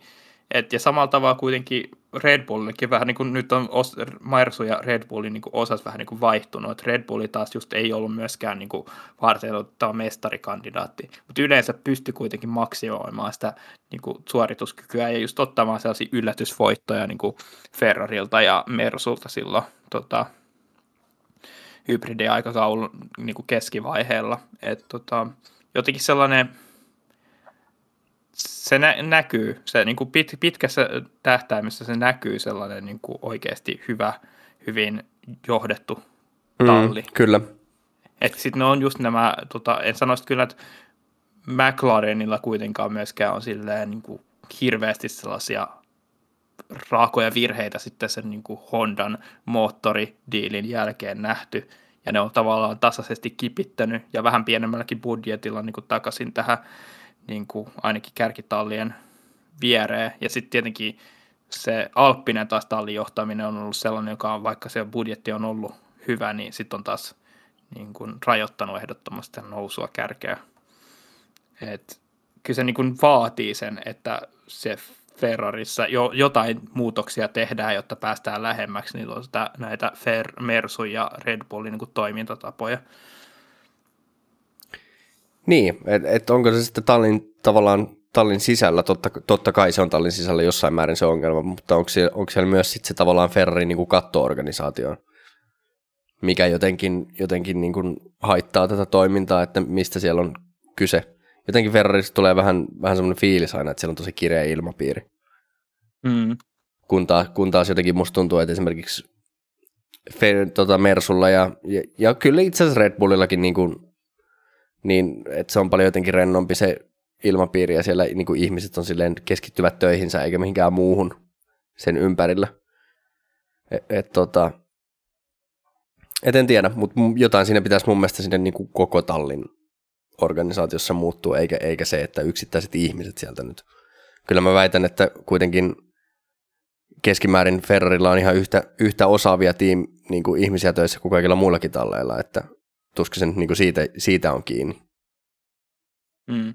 Ja tota, mun mielestä ihan mielenkiintoisesti, jotenkin mäkin laitoin pienen meemin siitä tuosta tuohon meidän Discordiin, taas edelleenkin kannattaa tulla Discordiin, jos ei ole siellä, mutta ikään kuin myöskin samaan aikaan tällä hetkellä Juventuksen Fudisjengissä tapahtuu kummia, jotka on myöskin vahvasti yhdist, niin kuin, yhteyksissä tota Fiat-konserniin ihan samalla tavalla kuin Ferrarit, että siellä on niin kuin, sitä seuraa johdettu tosi huonosti ja myöskin kyseenalaisia niin kuin, tota, toimintatapoja sielläkin on niin kuin osa, niin kuin ollut esillä. Ja nyt tässä samaan aikaan, kun Binotto sitten sai tai irtisanoutui tai sai potkut, miten ikinä onkaan, niin koko Juventuksen tota seuran hallitus myöskin erosi johtuen tota, ö, talouden hallinnallisista syytöksistä ja niin kuin, kaikista asioista, jotka oli niin kuin, tullut esille. Ja siellä esimerkiksi sattuu olemaan Maurizio Arriva Bene, joka saattoi nyt vapautua sitten takaisin talli, tallipomoksi Ferrarille, jos se nyt sinne takaisin otettaisiin. Mutta tota, se näkyy, että selkeästi siellä niin kuin, todella jo sielläkin niin kuin nimenomaan Fiat-konsernissa itsessäänkin on niin kuin, sellaisia ongelmia, jotka varmasti niin kuin, leviää sitten itse Ferrarinkin toimintatapoihin niin, jotenkin, jotenkin, en mä tiedä minkä takia tämä on jotenkin tosi stereotyyppistä, mutta mun mielestä jotenkin tosta niin kuin, just tämä Fiat-organisaatio on noista Juventus-asioistakin aika, aikaisemminkin lukenut, ja sitten, sitten tämä niin kuin Ferrarin F1-talli varsinkin, joka nyt ehkä itsellä on se tutuin näistä, niin jotenkin siitä semmoinen niin kuin, jotenkin siinä on semmoinen mafia, likainen mafia-meininki mun mielestä. Mm. Että se, niin kuin, että niin kuin muut, nämä niin kuin Mersu ja nämä on kuitenkin tämmöisiä niin kuin, vaikka milla, millaisia firmoja siellä olisi taustalla, niin jotenkin tuntuu, että se toimii tosi itsenäisesti ja silleen niin kuin modernilla tavalla nuo tallit, mutta Ferrari on jotenkin ihan oma, oma lukunsa. Niin, tavallaan Juventuksen ja Ferrarilla on niin kuin yhdistänyt just se, että ne ei ole tuntunut käyttäneen niiden resursseja niin kuin kaikista optimaalisemmalla tavalla, että Fiat tai tota Ferrari nimenomaan oli se, joka jotenkin tuntui siltä, että aina oli isoimmat budjetit, mutta se ei näkynyt ehkä radalla ihan samalla tavalla mm. kuin me, e, etenkin Mersulla. Et tota, nyt kuitenkin sille otetaan huomioon, että nyt tämä oli tämä ensimmäinen kulukattokausi, ja ainakin nyt sitten saatiin tosi hyvä paketti niin kuin tähän ensimmäiselle kaudelle, että miten se sitten näkyy tavallaan tulevaisuudessa se niin kuin kulukaton vaikutus niin se voi saattaa olla, että ne samat vanhat ongelmat alkaa tulla niin kuin esille. Ei, kyllähän tässä niin kuin vähän kauden aikana niin kuin huomasi, että se Fiat, tai tota Ferrari-auton kehitys lähti, niin kuin, ei ehkä kehittynyt ihan samalta tahtiin kuin mitä Red Bullilla ja Mersulla, mm. mutta ei mitenkään dramaattisesti myöskään, sellaista mitään dramaattista sukellusta myöskään Niin, tapahtunut. ei, ei. Joo, tämä on tota, eipä mulla nyt oikeastaan niinku sen enempää tästä asiasta on mitään, eiköhän tässä ole aika hyvin pureskeltu, mm. pureskeltu tuokin asia. Niin ennolla odotetaan, että kuka sinne nyt seuraavaksi tulee, että onko se taas kerran jotenkin niin kuin Ferrari tota, sisäisesti tavallaan jonkinlainen pa, tota, että sieltä hankitaan se seuraava, vai onko se nyt niin kuin joku Frederick Vassor, joka tulee tavallaan Ferrari ulkopuolelta antamaan vähän niin kuin uusia tuulia, tai antamaan ainakin sellaisen niin kuin vaikutelman sellaisesta, koska voisi olla, että siellä taas niin kuin Ferrari omat toimintatavat niin kuin tavallaan rajoittaa sitten Vassorin toimimista, mutta tosi mielenkiintoista nähdä, miten käy. Niin, kyllä. No sitten, mennäänkö me meidän toiseen uutisaiheeseen?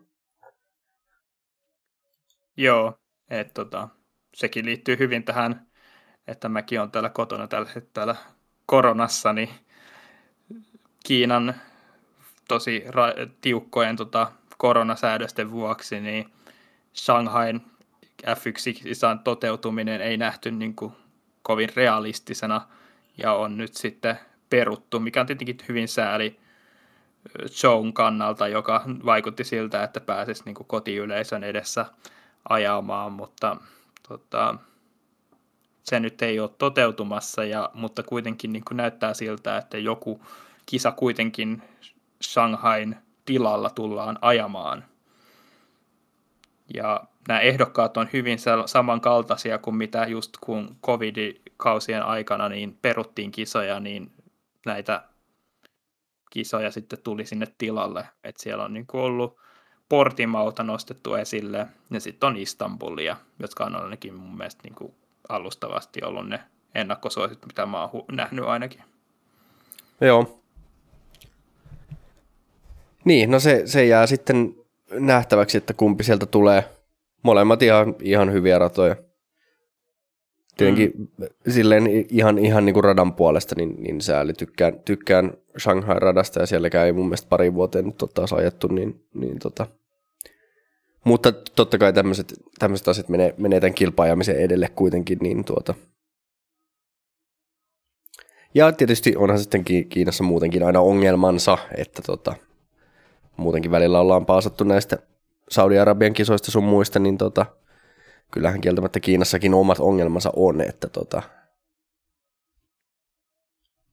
mutta, mut, niin, mutta niin. se ei ole kuitenkaan rajoittanut niin kuin, yleensä f ajamista. Niin, eihän se ole. Eihän se ole.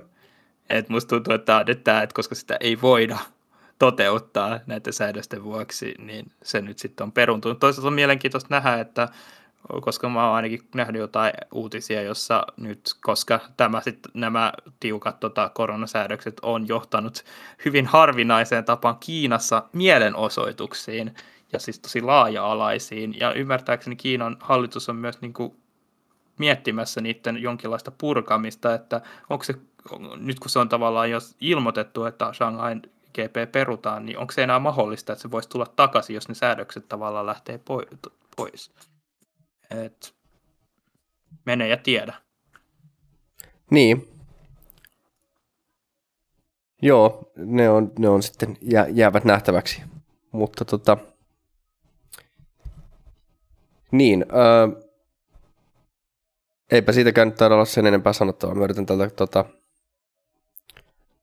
katsoa. Ei täällä oikeastaan, täällä on taas itse asiassa tota, sellainen täältä vaan iltasanomista näitä juttuja, niin, niin, niin ilmeisesti Andretti on taas kovasti yrittämässä. Mm.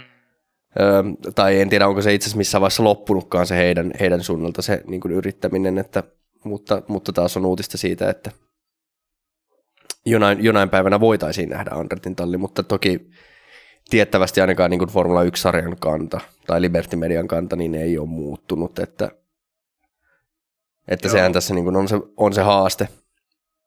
Et mäkin itse asiassa ilman, että olin katsonut mitään iltasanomia, niin ihan mielenkiinnosta aloin seuraamaan sitä, että hetkinen, mitä se nyt Andretin tilanteella on oikein mennyt, että mitä alkaa etsiä niitä uutisia, niin tosiaan niin kuin pari kuukautta takaperin niin oli tullut Dominikaalilta sellainen niin kuin, tota, ilmoitus tai statementti, että Andrettia ei tarvita F1-sarjaa, ja jos sun F1-sarjan pomo sanoo, että su, niin kuin, su, se, että on niin kuin, tervetullut, niin on vaikea, ja sitten samaan aikaan tallit on myös niin kuin, ollut vahvasti sitä vastaan, mm. niin jotenkin se vaan vaikuttaa niin hankalalta se Andretin tilanne. Et sekin oli ihan mielenkiintoinen, mitä mä en ollut, ollut tietoinen entuudestaan, niin oli se, että vaikka niin kuin Andretin tavoite on niin kuin saada amerikkalaiset kuskit ja amerikkalainen tehdas, niin kuitenkin ei ole mitään tällaista General Motorsin jotain murikalaista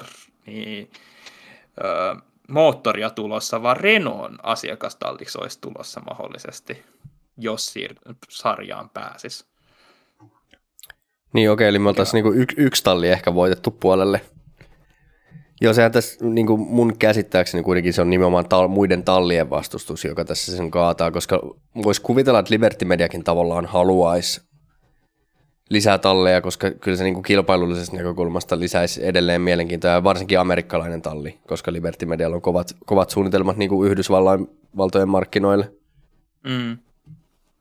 Mutta Et tota, sit toinen, toinen, mikä mä oon nähnyt, että Zack Brown on kuitenkin esittänyt, että hän olisi, hänen mielestään Andretti toisi lisäarvoa tota, F1-sarjaan, että onko sielläkin sitten mahdollisesti toinen talli, joka kuitenkin, vai onko tämä täysin itsenäinen niin kuin mielipide Zack Brownilta tota, McLaren talliin niin kuin erillisesti. Toisaalta luulisi, että se ei olisi mahdollista Jack Brownin tota, asemassa, mutta silti se, se jättää niin kuin kahdeksan eri tallia, jotka pitäisi niin kuin, tuota, jotka vastustaa tätä ja sinänsä niin kuin ymmärtää, että he itsekäistä syystä sitä myös tulee vastustamaan. Otapas, otetaan tähän ihan hetkeksi nauhoitus poikki, niin, niin tota, täytyy tarkistaa yksi juttu. Oh, no, no, no. No niin, ja pahoittelut. Tota, oli tuommoinen kuumottava, kuumottava episodi taas tuossa raido, raidoilta. Ka, kato, katos noi, noi tota, alt, aaltokuvakkeet, jotka tota, näyttää. Tota, mi, mi, millaista audiosignaalia on, niin luulin, että se oli nyt jostain tallennustilasta taas hukannut noin, mutta ei, ei se ollut mihinkään hukannut. Ilmeisesti se vaan tuossa reilun kahden tunnin nauhoituksen jälkeen niin tyhjentää välimuistin tai jotain, ja sen takia vaan niin kuin tallentaa sen pätkän ja aloittaa uuden, mutta ei, ei ollut mitään hätää siis. Joo, ei, ei jouduta niinku tekemään uusintana näitä meidän Ei, se on aina se niinku pelko, että tässä kun on kaksi tuntia höpisty, että jos pitäisi uudestaan aloittaa, niin tota, ei varmaankaan tulisi enää kovin sellainen niin kuin, äh, innokas podcasti siinä vaiheessa. Toista mä olisin varmasti ollut tervetullut tällä kaudella silleen, että mun noin kaikki Murphyen maininnat niin olisi saatu hmm. poistettua editoinnin kautta. Joo, no mikä jumala minäkään en ole. Että. Jep. Mutta niin. Tavallaan ei meillä hirveästi niin kuin paljon, onko sinulla tästä Andrettiin liittyen? Niin kuin no siis ei oikeastaan, ei, ei oikeastaan. Että on, tämä on tätä samaa asiaa, mitä me ollaan monta kertaa puhuttu, että niin kauan kuin toisin todistetaan, niin ei kai tästä varsinaisesti ole mitään mainittavaa. Mm. Toivota, toivotaan parasta, mutta samaan aikaan ollaan kunnon pessimistejä sen Joo. suhteen, että Andretti olisi tulossa, että kyllä niin, kuin niin monta uutta tallia kuin vaan mahdollista ja sitä kautta enemmän tallipaik- tal- kuskipaikkoja, niin se on vaan hyvästä. Kyllä. Sen, sen lisäksi niin tässä ei varmaan oikeastaan ihan hirveästi ole, niin kuin, että, että mitä nyt nopeasti luin, niin ei täällä muuta oikein löydy kuin, että Esteban Ogon on ilmeisesti avautunut jossain haastattelussa siitä, kuinka perseestä Fernando Alonso on ollut, mm. ollut tallissa. Ja tota, sen lisäksi kuulemma Valtteri Bottaksen ulkonäkö ja viikset, viikset kehuvat tai keräävät kehuja ja häntä kuvaillaan 80-luvun aikuisviihdetähdeksi. Joo, nämä kuulostaa iltasanomat tuota, artikkeleita. Niin, kieltämättä tämä ei ole se paras paikka niin kuin ehkä katsoa näitä uutisia, mutta kyllä täällä nyt toki yleensä nämä olennaisimmat asiat löytyy. Joo, en ole kyllä lukenut tuota siitä Okonin kommenteista, koska ymmärsin kuitenkin, että se nimenomaan ne Alonson sellaiset niin piikittelyt ja sellainen avoin kritiikki varmasti niin kuin tulehduttaa tallin tota, ilmapiiriä, mutta samaan aikaan onko, ne voi olla sellaisia, joskus sellaisia tarpe, tarpeellisiakin, niin kuin, tarpeellista, että eihän niin kuin, talli mene eteenpäin, jos kaikki on sitä mieltä, että kaikki on ihan ok. Mutta en tiedä, onko siinä jotain muutakin sitten ollut. Et toisaalta joskus nämä Alonso kuulosti kommentit niin kuin GP2 engine, että se, se ei hirveästi auta, auta valittaa sit moottorista. Niin, ei, ei kyllä joo. Eikä nolata, eteikään nolata niin kuin, niin, tota, moottorivalmistajan kotikisassa sillä tavalla. Niin, että tota, kyllähän niin kuin, tuossa oli nimenomaan just kommentteja siitä, että Okon ei arvostanut pätkääkään sitä, että puida, puidaan niin kuin, että Alonso pui tallin ongelmia niin kuin tiimiradiossa – joka on kaikkein mm. kuultavana. Ja sitten ilmeisesti, ilmeisesti suurempi henkilökohtainen ongelma Okonilla oli vielä tämä, että Alonso ei kuulemma tehnyt mitään tallissa, niin kuin, että kaikki palaverit ja kaikki media, niin kuin tämmöiset sponsoritapahtumat, sun muut kaikki asiat, niin kuulemma Okon joutui hoitamaan, että Alonso ei koskaan suostunut tekemään mitään. Niin ilmeisesti, niin jos tuo pitää paikkansa, tietenkin nämä on aina subjektiivisia asioita, nämä on tota, tallikaverilta, kun tulee kommentteja, niin pitää aina ottaa vähän silleen varauksella nämä vastaan, mutta, mutta tietysti eihän toi niin Alonsolta mitenkään silleen, ei toi kuulosta siltä, etteikö toi olisi mahdollista. Joo, ei kyllä tuo kuulostaa sinänsä niin kuin hyvin Alonsonlle sinänsä tyypilliseksi.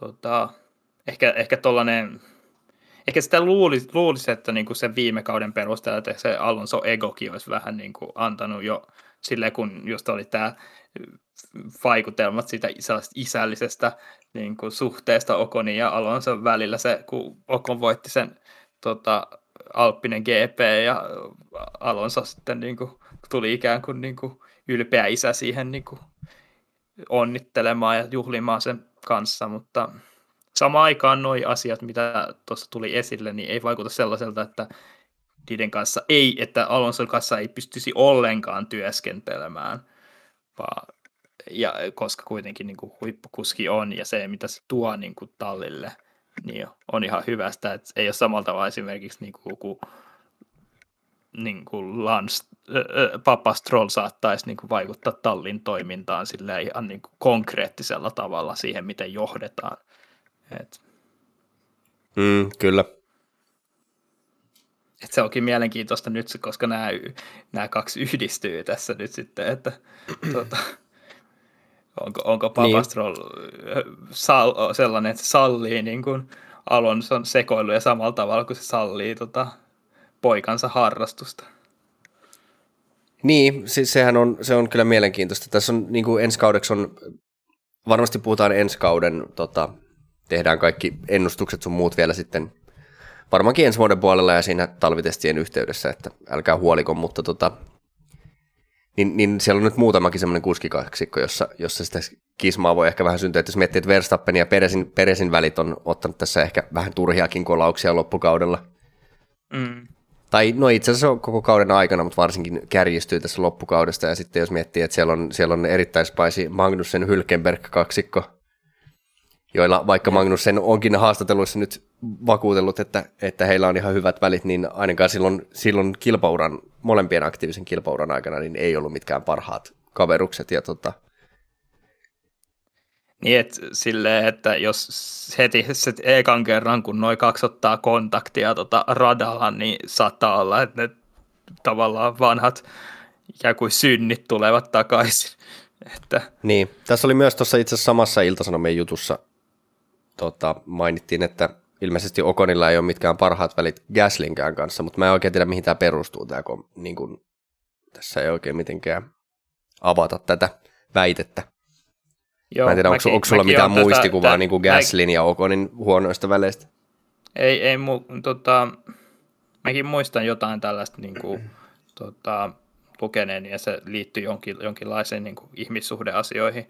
Et, tota, mutta onko se sellaisia, jota niin kuin, jotenkin vieläkin on vuosien jälkeen päällä. Sitten on se yksi niin kuin, mielenkiintoinen yksityiskohta, joka Redditissäkin mulla on tullut huomioon, että ne oli jossain, kohtaa postannut niin, tota Instagramiin kuvat toisistaan, jossa niin kuin, ne on ollut siinä yhteiskuvassa, mutta ne on poistanut toist, toisensa siitä pois, että tavallaan niin kuin, rajannut sen kuvan silleen, että Okonilla niin ei Gaslyä näy ja Gaslylle ei näy Okonia.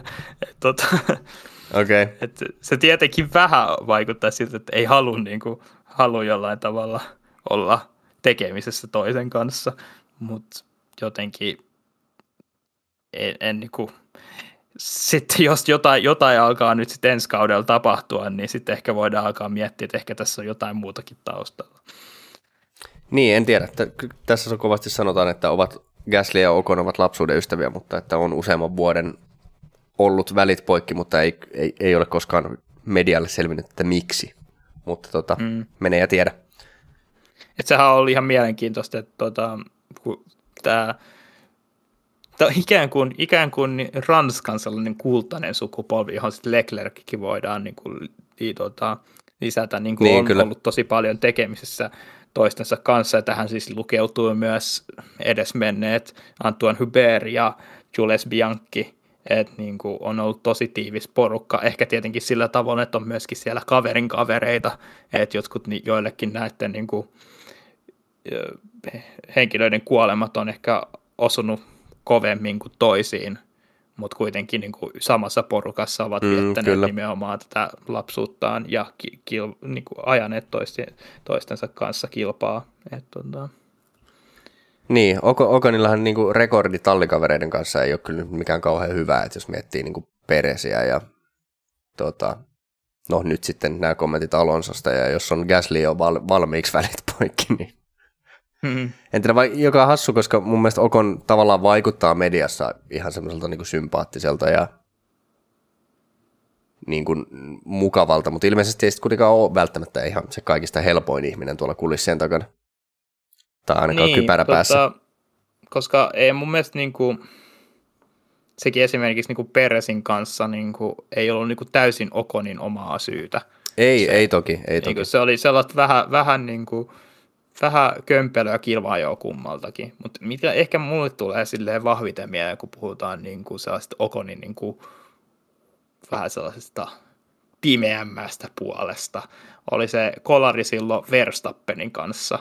Ja jotenkin Joo, sit se, se on totta. Niin kuin, tota, mitä tapahtui sitten sen jälkeen siellä punnituksessa. Et tietenkin sitä, tietenkin sitten se niin kuin kaikki huomio kohdistuu siihen niin kuin Verstappenin vähän se ylilyöntiin ja sitä, että lähtee niin kuin siellä oikeasti tota, ikään kuin haluaa lähteä niin kuin tappelemaan, mutta ei siinä kyllä se niin kuin Okoninkaan jotenkin näytä siltä, että se mitenkään niin kuin millään tavalla pyrkii jotenkin olemaan tai jotenkin rauhoittamaan sitä tilannetta, vaan se reaktio on silleen vähän silleen, että oho, kattokaa nyt, kattokaa mitä ihmettä, hitto kun tämä niin. jäbä kilaa. Sellainen just sellainen, tiedätkö, se yrittää vähän niin kuin vaan keittää soppaa entisestään sinne, katso kun tämä jäbä kilaa, hitto mitä siis sä, tulee, mitä tulee, sä tulee, tulee mieleen semmoinen, tiedätkö, kun jotkut tota, en tiedä miksi niitä nykyään enää, itse on jo niin, niin vanha, että ei enää muut tiedä edes, mutta, mutta tämmöinen niin kuin, joku Jonne kuvaa YouTubeen, kun joku järjestyksen valvoja heittämässä ulos, kun on perseily jotain jossain ruokakaupassa. Kattokaa nyt, mitä tämä tekee.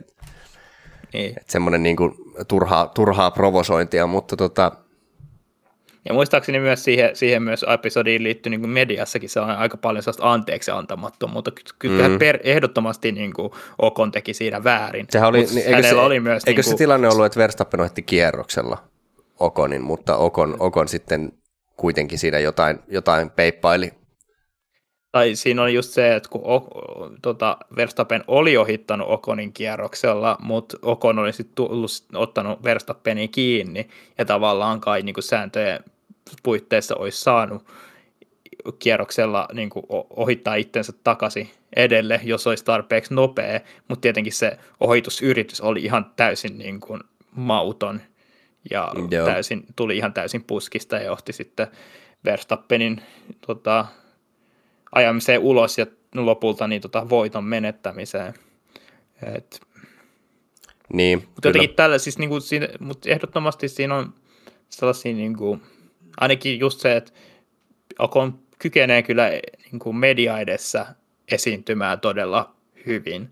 Ja eikä, enkä nyt niin kuin mitenkään viittaa siihen, että tämä olisi joku niin kuin hirveä näyttele, näy, hirveätä näyttelemistä, jolla niin kuin Okon pyrkii jollain miet, niin kuin peittämään omat huonot puolensa, mutta onhan se kuitenkin sellainen niin kuin, ikään kuin hyvä käytöksisyys kuitenkin niin kuin sellaista, mihin kaikki kuskit eivät kykene. Niin, Et... niin on, ja, siis, mutta mä oon samaa mieltä siitä, että se on myös tietyillä, tietyillä julkisuuden henkilöillä on se kyky siihen, että vaikka olisivat kuinka, kuinka ihmishirviöitä kulisseissa, niin että tavallaan ovat tarpeeksi jotenkin älykkäitä tajuamaan sen, että median edessä kannattaa esittää tietyllä tavalla asiat. Mutta ei, enkä mä nyt todellakaan väitä, mutta eh, ehkä Okonilla on sitten vaan se, että ehkä siellä niinku, silloin kun on kypärä päässä ja siellä radalla, niin saattaa, saattaa ehkä välillä sitten mennä hermo mm. siinä tilanteessa, joka sitten johtaa tämmöisiin, että tota, et, et tuskin sekään nyt välttämättä, mikä, mikä, mikä, mitä Okon siinä kisassa silloin Brasiliassa Verstappenia vastaan, niin no totta kai se oli niin kuin tahallinen muuvi, mutta ehkä, ehkä se ei ollut mietitty ihan niin pitkälle, mutta sitten jotenkin kisan jälkeen, niin olisi ehkä voinut reagoida tilanteeseen itse myös paremmin.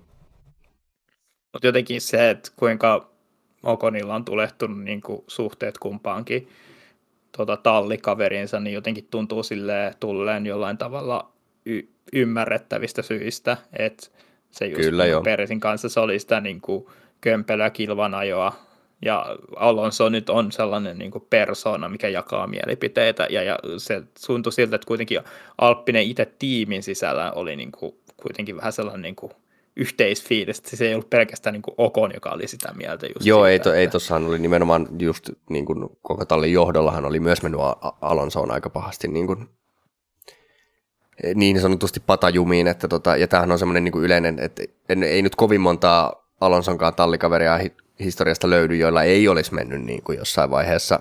Et, et Jenson Buttonin kanssa tuli hyvin toimeen. Toki silloin raivos tallille koko ajan, että ehkä se aggressio purkautui eri suuntaan, mutta ja taisi tais Kimi Räikkösen kanssa tulla ihan hyvin toimeen sen yhden kauden, kun ajoivat. Mutta toisaalta mä en tiedä, miten siinä voisi mennä välit poikki, kun Räikkönen ei ole varmaan kertaakaan sanonut Alonsolle mitään. Että niin, ja tietenkin se valitettava todellisuus siitä oli, että se auto, auto oli vahvasti kehitetty Alonsoa varten, niin, niin ei myöskään Kimi, tullut sellaista Kimi kilpailuasetelmaa. edes haastamaan silleen kunnolla. Et, ja silloinkin ehkä muistaakseni, mitä mä oon lukenut, niin Kimikin kohdalla. Kimi taas oli niinku, Kiviä vitutti nimenomaan se enemmän se auton kehitys, kuin että Alonso oli tiimikaverina silloin. Että se oli vähän mm, niin kuin kummaltakin niin. puolelta tuli sitä niin kuin kaikki ko- kritiikki kohdistui nimenomaan tiimiin. Joo, ja kyllä silloin mun, muistaakseni, niin kuin jos miettii Peresin kanssa, niin mun mielestä se kuitenkin ensin lähti vähän siitä, että, että just siinä, siinä oli ekoa kertoa sellaisia tilanteita, että tulokas Okon, tai ei ollut tulokas, olihan ajanut Manorilla ennen sitä, mutta öö, niin, että et oli, olikin sitten nopeampi välillä kuin Peres. Sitten, ainakin mun mielestä taisi olla se yksi pahimmista, mistä se niin kuin lähti se tilanne niin Kanadassa, kun Peres ei päästänyt Okonia ohi, vaikka talli mun muistaakseni käskikin päästämään ohi. Mm. Ja, ja siitä tuli sitten se, ja sitten tietenkin se Belgian tilanne oli se, niin kuin missä se ehkä kärjistyi e, kaikista pahiten se tilanne, mutta, mutta et, et nimenomaan, että ei nämä ole niin kuin, että joo se Verstappen-incidentti, niin voidaan laittaa ihan Okonin piikkiin, mutta, mutta tota, kummassakaan näissä tallikaveritilanteessa, niin en tiedä voidaanko tätä nyt pistää niin kuin Okonin piikkiin varsinaisesti, ainakaan täysin. Niin, että kyllä mä ehdottomasti niin kuin mielenkiinnolla seurataan sitten, mikä tämä Gaslin kanssa, että tuleeko nämä erimielisyydet sitten kehittymään just jostain niin kuin radan ulkopuolissa olevista tekijöistä, vai tuleeko nämä olemaan täysin niin kuin jotenkin, jos jotain radalla tulee tapahtumaan sellaista, mitä, koska kyllähän Gasly, niin kuin, Gasly on se on ollut, että tota, no, yleensä just silloin onko se Toro Rosso vai Alfa Tauri, niin on yleensä ollut se ykköskuski, eikä ole joutunut silleen niin kuin jotenkin ehkä antamaan esimerkiksi tilaa tallikaverilleen. Tietenkin sitten oli se tota, hyvin karu stintti sitten Red Bullilla, jossa taas sitten jotenkin oli se, että kun ei koskaan edes päässyt haastamaan kunnolla tallikaveria, mm, niin kyllä. oikein nähty sitä, että mi- millä tavalla tavallaan niin kuin, Gasly olisi reagoinut siihen, että jos olisi niin kuin taistellut Verstappenin kanssa samoista sijoista, niin minkälaista käytös olisi ollut. Mutta tähän mennessä tavallaan ei ole nähty mitään sellaista niin kuin huonoa käytöstä Gaslyltä. Mekin päinvastoin, eikö niin kuin musta ainakin sellainen vaikutus, vaikutelma, että Gaslyllä ja Tsunodalla on tosi hyvät suhteet. Niin kuin, tietenkin tässä on just se, että Tsunoda ei ole niin kuin kunnolla haastanutkaan Gaslyä, että siinä ei ole sellaista, niin kuin, ei ole samanlaista potentiaalia niin milläkään välirikolle niin kuin radan, radan mm, tota, niin. radalla, mutta radan ulkopuolella ainakin tulee tosi hyvin juttu. Niin, en, en, en mäkään, ei, ei mulla ole sellaista käsitystä, että Gaslylla olisi mitenkään, tai että Gasly olisi mitenkään niin kuin sillä tavalla hankala. Että eihän mm. todellakaan niin kuin, niin kuin Red Bullillakaan, Red Bullilta potkuilla ollut mitään tekemistä sen kanssa, vaan se oli ihan puhtaasti vauhdin, vauhdin puutetta silloin ja ehkä myöskin sit vähän sitä, että Red Bull halusi jonkun bärä, vähän räväkämmän kaverin sinne. Et ehkä tämä on nyt se niin kuin Okonille lopultakin sellainen tiimikaveri, joka ei ole niin kuin, selkeä kusipää, jonka kanssa voisi tehdäkin niin kuin hyvän bromanssin.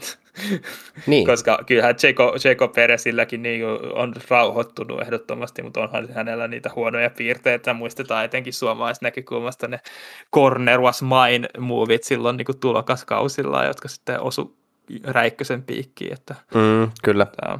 Joo, ja siis tälläkin kaudella niin onhan siellä Red Bullillakin ollut sitä kismaa, että Mm. Toki, toki täytyy sanoa, että niihin Red Bull kaksikon välisiin niin tuntuu kyllä, että ehkä Max Verstappen on ollut niihin enemmän syypä.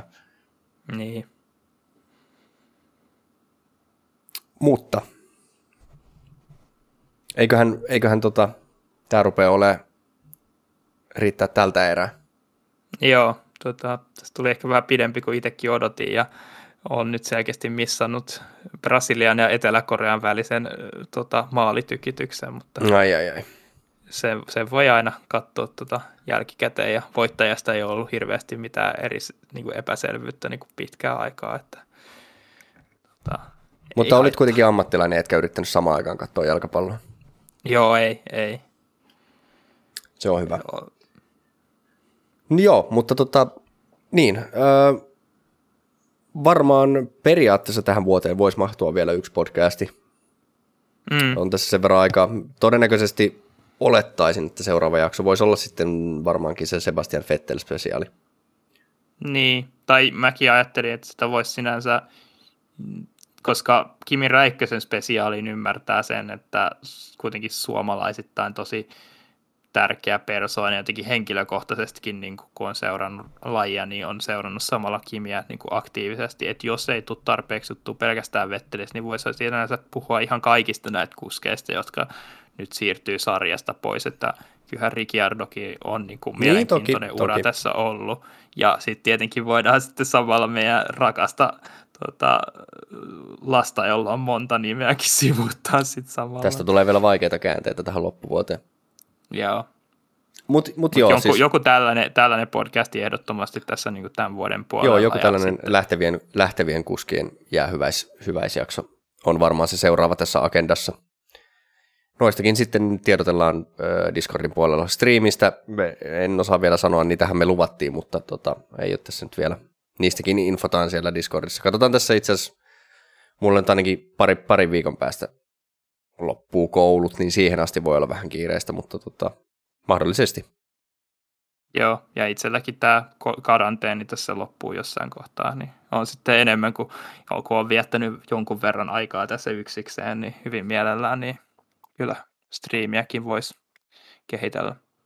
Kyllä, ja voidaan myös miettiä sitä, että no se on oikeastaan sellainen, mistä pitäisi ehkä sitten saa kommentoida esimerkiksi Discordissa, että haluaa edelleen sitä F1-manageria vai on, onko joku muu parempi vaihtoehto, että onko sitten esimerkiksi joku multiplayer-peli, mihin jopa öö, te kuulijatkin voisitte tulla samaan lobbyyn sekoilemaan.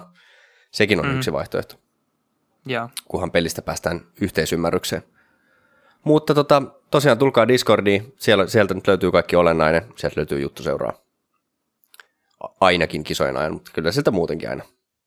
Ja sinne myöskin uutisia ja meemejä postaillaan erittäin aktiivisesti niin sinne kannattaa tulla, ne löytyy noista kuvauksista. Kuvauksista löytyy kaikki olennaiset, sieltä löytyy myös muuten sinne Twitchiin sitten linkki, kun niin, ja jos kun niitä striimejä joskus tulee. Mutta eiköhän me lopeteta tämä jaarittelu nyt tähän. Yes. Eli kiitos kuuntelusta. Katsellaan toivottavasti vielä tämän vuoden aikana. Mutta siihen asti, moi moi. Moi moi ja hyvää itsenäisyyspäivää.